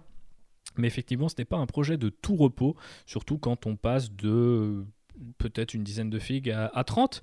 Mais, euh, mais voilà, j'avais envie de toutes euh, les monter et euh, de ne pas les laisser enfermer dans un tiroir. surtout que le confinement me donne quand même l'occasion de maintenir un bon rythme puisque j'en ai quand même monté 30 et déjà bientôt peinte, bientôt 10 de peinte. Donc, ah ouais, déjà? Ouais, ouais, ouais. Oh, Oh, tu charbonnes Ouais, je charbonne. Bah après, je me suis un peu limité aussi sur ce que je fais au niveau de la peinture. Donc, euh, j'espère que ça, ça se ressentira pas trop sur le rendu. Mais vous serez, euh, chers auditeurs et auditrices, euh, les juges de tout ça une fois que j'aurai posté les photos. Et puisqu'on parle de photos, j'ai envie qu'on termine par une petite roco, Instagram ou non, parce que je crois qu'aujourd'hui, on instaure une nouvelle tradition, ou peut-être une nouvelle exception.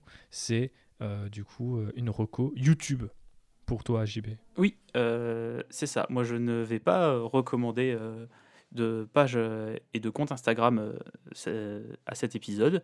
je vous invite quand même à taper Warcry sur Instagram et à prendre plein les yeux parce qu'il y a vraiment des gens qui se sont déchirés sur des bandes. Bah, comme on disait, vu le nombre de figues, vous pouvez vraiment vous permettre de vous donner à fond sur chacune. moi, je vais plutôt penser à tous ces gens qui ont des armées Age of Sigmar ou en tout cas plein de figues Age of Sigmar, et qui voudraient tenter Warcry, mais qui sont un petit peu euh, intimidés euh, par le nombre de figues disponibles, ou euh, qui voudraient essayer Warcry, mais qui ne se reconnaissent pas dans les bandes du chaos et adorent les Séraphons ou adorent les Stormcast et voudraient faire une, une bande Warcry, mais avec les figurines d'Age of Sigmar. Et pour ça, je vais vous envoyer vers la chaîne YouTube Lancer Critique qui est en fait une petite chaîne YouTube. Euh, ils ont, le mec a pas beaucoup d'abonnés et c'est dommage parce qu'il fait vraiment un super taf. Euh, il fait plein de petits rapports de bataille euh, sur Warhammer Underworld, sur plein de jeux. Il donne pas mal de petits conseils de peinture plutôt bien. Mais surtout, il fait des toutes les semaines, il sort une tous les vendredis, il sort une vidéo sur Warcry où en fait, il va prendre une faction, Age of Sigmar, et il va vous raconter un peu le lore de cette faction pendant 4-5 minutes. Et ensuite, il va passer en revue toutes les figurines disponibles pour Warcry et vous donner des compositions de bandes soit petit budget, donc si vous n'avez pas beaucoup d'argent, euh, si vous avez juste une boîte à acheter, euh, bah, avec cette boîte-là, vous allez pouvoir jouer, ou alors des bandes un petit peu plus complexes, un petit peu plus organisées, avec euh, peut-être des figurines qui viennent de 2, 3 ou des fois 4 boîtes. C'est des vidéos qui durent une dizaine de minutes, qui sont très sympas parce qu'il y a toute la partie narrative qui va vous permettre de découvrir l'univers d'une armée of Sigmar, et ensuite les petits conseils à Warcry sur bah, comment jouer cette armée. Et euh, il est très didactique, il parle bien, il s'exprime bien. C'est vraiment une chaîne YouTube sympathique et je vous recommande vraiment Lancer Critique si vous voulez en apprendre plus sur les armées Age of Sigmar à Warcraft. Eh ben c'est parfait et en plus ça complète ce qu'on a dit euh, là euh, lors du podcast donc c'est vraiment merveilleux. On est des types organisés et voilà cerise sur le gâteau. Moi je vais vous proposer d'aller checker le compte Instagram de Bobo's Hobby. Alors ça s'écrit B O B O S Hobby, H-O-2-B-Y. Alors, euh, Bobos, je le suis que euh, depuis peu, mais je l'ai trouvé justement grâce au hashtag Warcry. Euh, j'ai suivi les conseils de JB avant même qu'il me donne ce conseil. Et je suis tombé sur ce monsieur qui a du coup créé un gargan. On parlait des géants tout à l'heure en news. Donc il a créé un géant en partant de la figurine qui est déjà disponible, donc celle qui vient de Warhammer Fantasy Battle, aux couleurs des Iron Golem. Donc il est très très fort en termes de sculpture de green stuff. Donc il lui a fait des gros points euh, épineux, euh, un casque, une espèce de petite collerette, une, forme d'armure. Il a même repris les côtes de mailles en, forme de, de, disque que certains Iron Golem portent. Et ça donne beaucoup de cachet à cette figurine et ça thématise en fait cette figurine qui joue sans doute comme allié euh, dans le reste de sa bande, ça l'intègre parfaitement. Et euh, alors déjà effectivement ces skills à la green stuff sont super impressionnants, mais je trouve que c'était la parfaite illustration pour euh, vous expliquer en quoi Warcry peut vous donner des idées pour euh, bah, votre collection de figurines et peut-être vous emmener dans des directions un petit peu euh, inattendues. Donc, euh, typiquement, moi, je, ne me, me, serais pas vu ajouter un géant à ma bande d'Iron Golem, mais je trouve que maintenant que j'ai vu cette petite bestiole de Bobo's Hobby, ou plutôt cette grosse bestiole, j'ai très envie de faire la conversion moi-même ou de tenter voilà, ce genre d'hybridation. Donc, je vous conseille d'aller checker son compte Instagram. Il y a aussi beaucoup d'autres figurines à côté. Il fait aussi des hôtes qui sont récemment revenus à Warhammer 40 000 avec le jeu narratif lui aussi euh, Blackstone Fortress. Donc euh, voilà, c'est un gars qui a l'air euh, d'en avoir sous la pédale, donc je vous recommande d'aller lui donner un petit follow sur Instagram. Et voilà qui conclut ce quatrième épisode de Land Rider. Techniquement, c'est même le cinquième puisque nous avons un épisode zéro et que nous aimons rendre les choses compliquées inutilement. Mais voilà, je vous remercie pour nous avoir écoutés. Je crois que Jean-Baptiste vous remercie aussi, n'est-ce pas Jean-Baptiste? Bah oui, écoute, euh, moi j'ai pu parler de Warcry euh, pendant presque deux heures. Euh, J'espère qu'on vous aura donné envie d'essayer le jeu, d'essayer de, des figurines Warcry. Et bah, si euh, par malchance vous avez personne avec qui jouer, si vous êtes en région parisienne, n'hésitez pas à nous contacter. Parce que moi je suis toujours chaud pour faire une partie de Warcry. Ouais, avec plaisir, ou euh, voilà, passer dans les différents réseaux sociaux qu'on a sur Facebook, Twitter ou Instagram, AtlandRiderPod, et vous commencez à discuter avec les gens, voilà, à regarder les superbes figues de Jean-Baptiste Ballier qui passent en direct sur Twitch, sur les chaînes officielles de Warhammer. Waouh, le mec pèse dans le milieu, donc euh, je vous incite à vous aussi, à votre tour, peser dans le milieu en interagissant avec tout un tas de hobbyistes qui peut-être si euh, ils ne se sont pas déjà lancés dans Warcry, vont le faire après avoir écouté ce podcast. Merci Jean-Baptiste pour ton temps et ton Mais expertise. merci à toi Thibaut. Euh, je te fais des, des gros bisous puisque je ne peux pas t'en faire en direct euh, là tout de suite maintenant. C'est un peu le problème. D'ailleurs, j'espère que ça s'est pas trop ressenti pendant le podcast. Je vous dis à très vite. N'oubliez pas de partager cet épisode, de nous suivre sur les réseaux sociaux, de nous mettre des étoiles sur iTunes et de continuer à faire la guerre uniquement avec des figurines en plastique. C'est mieux. Allez, des bisous. Gros bisous. Ciao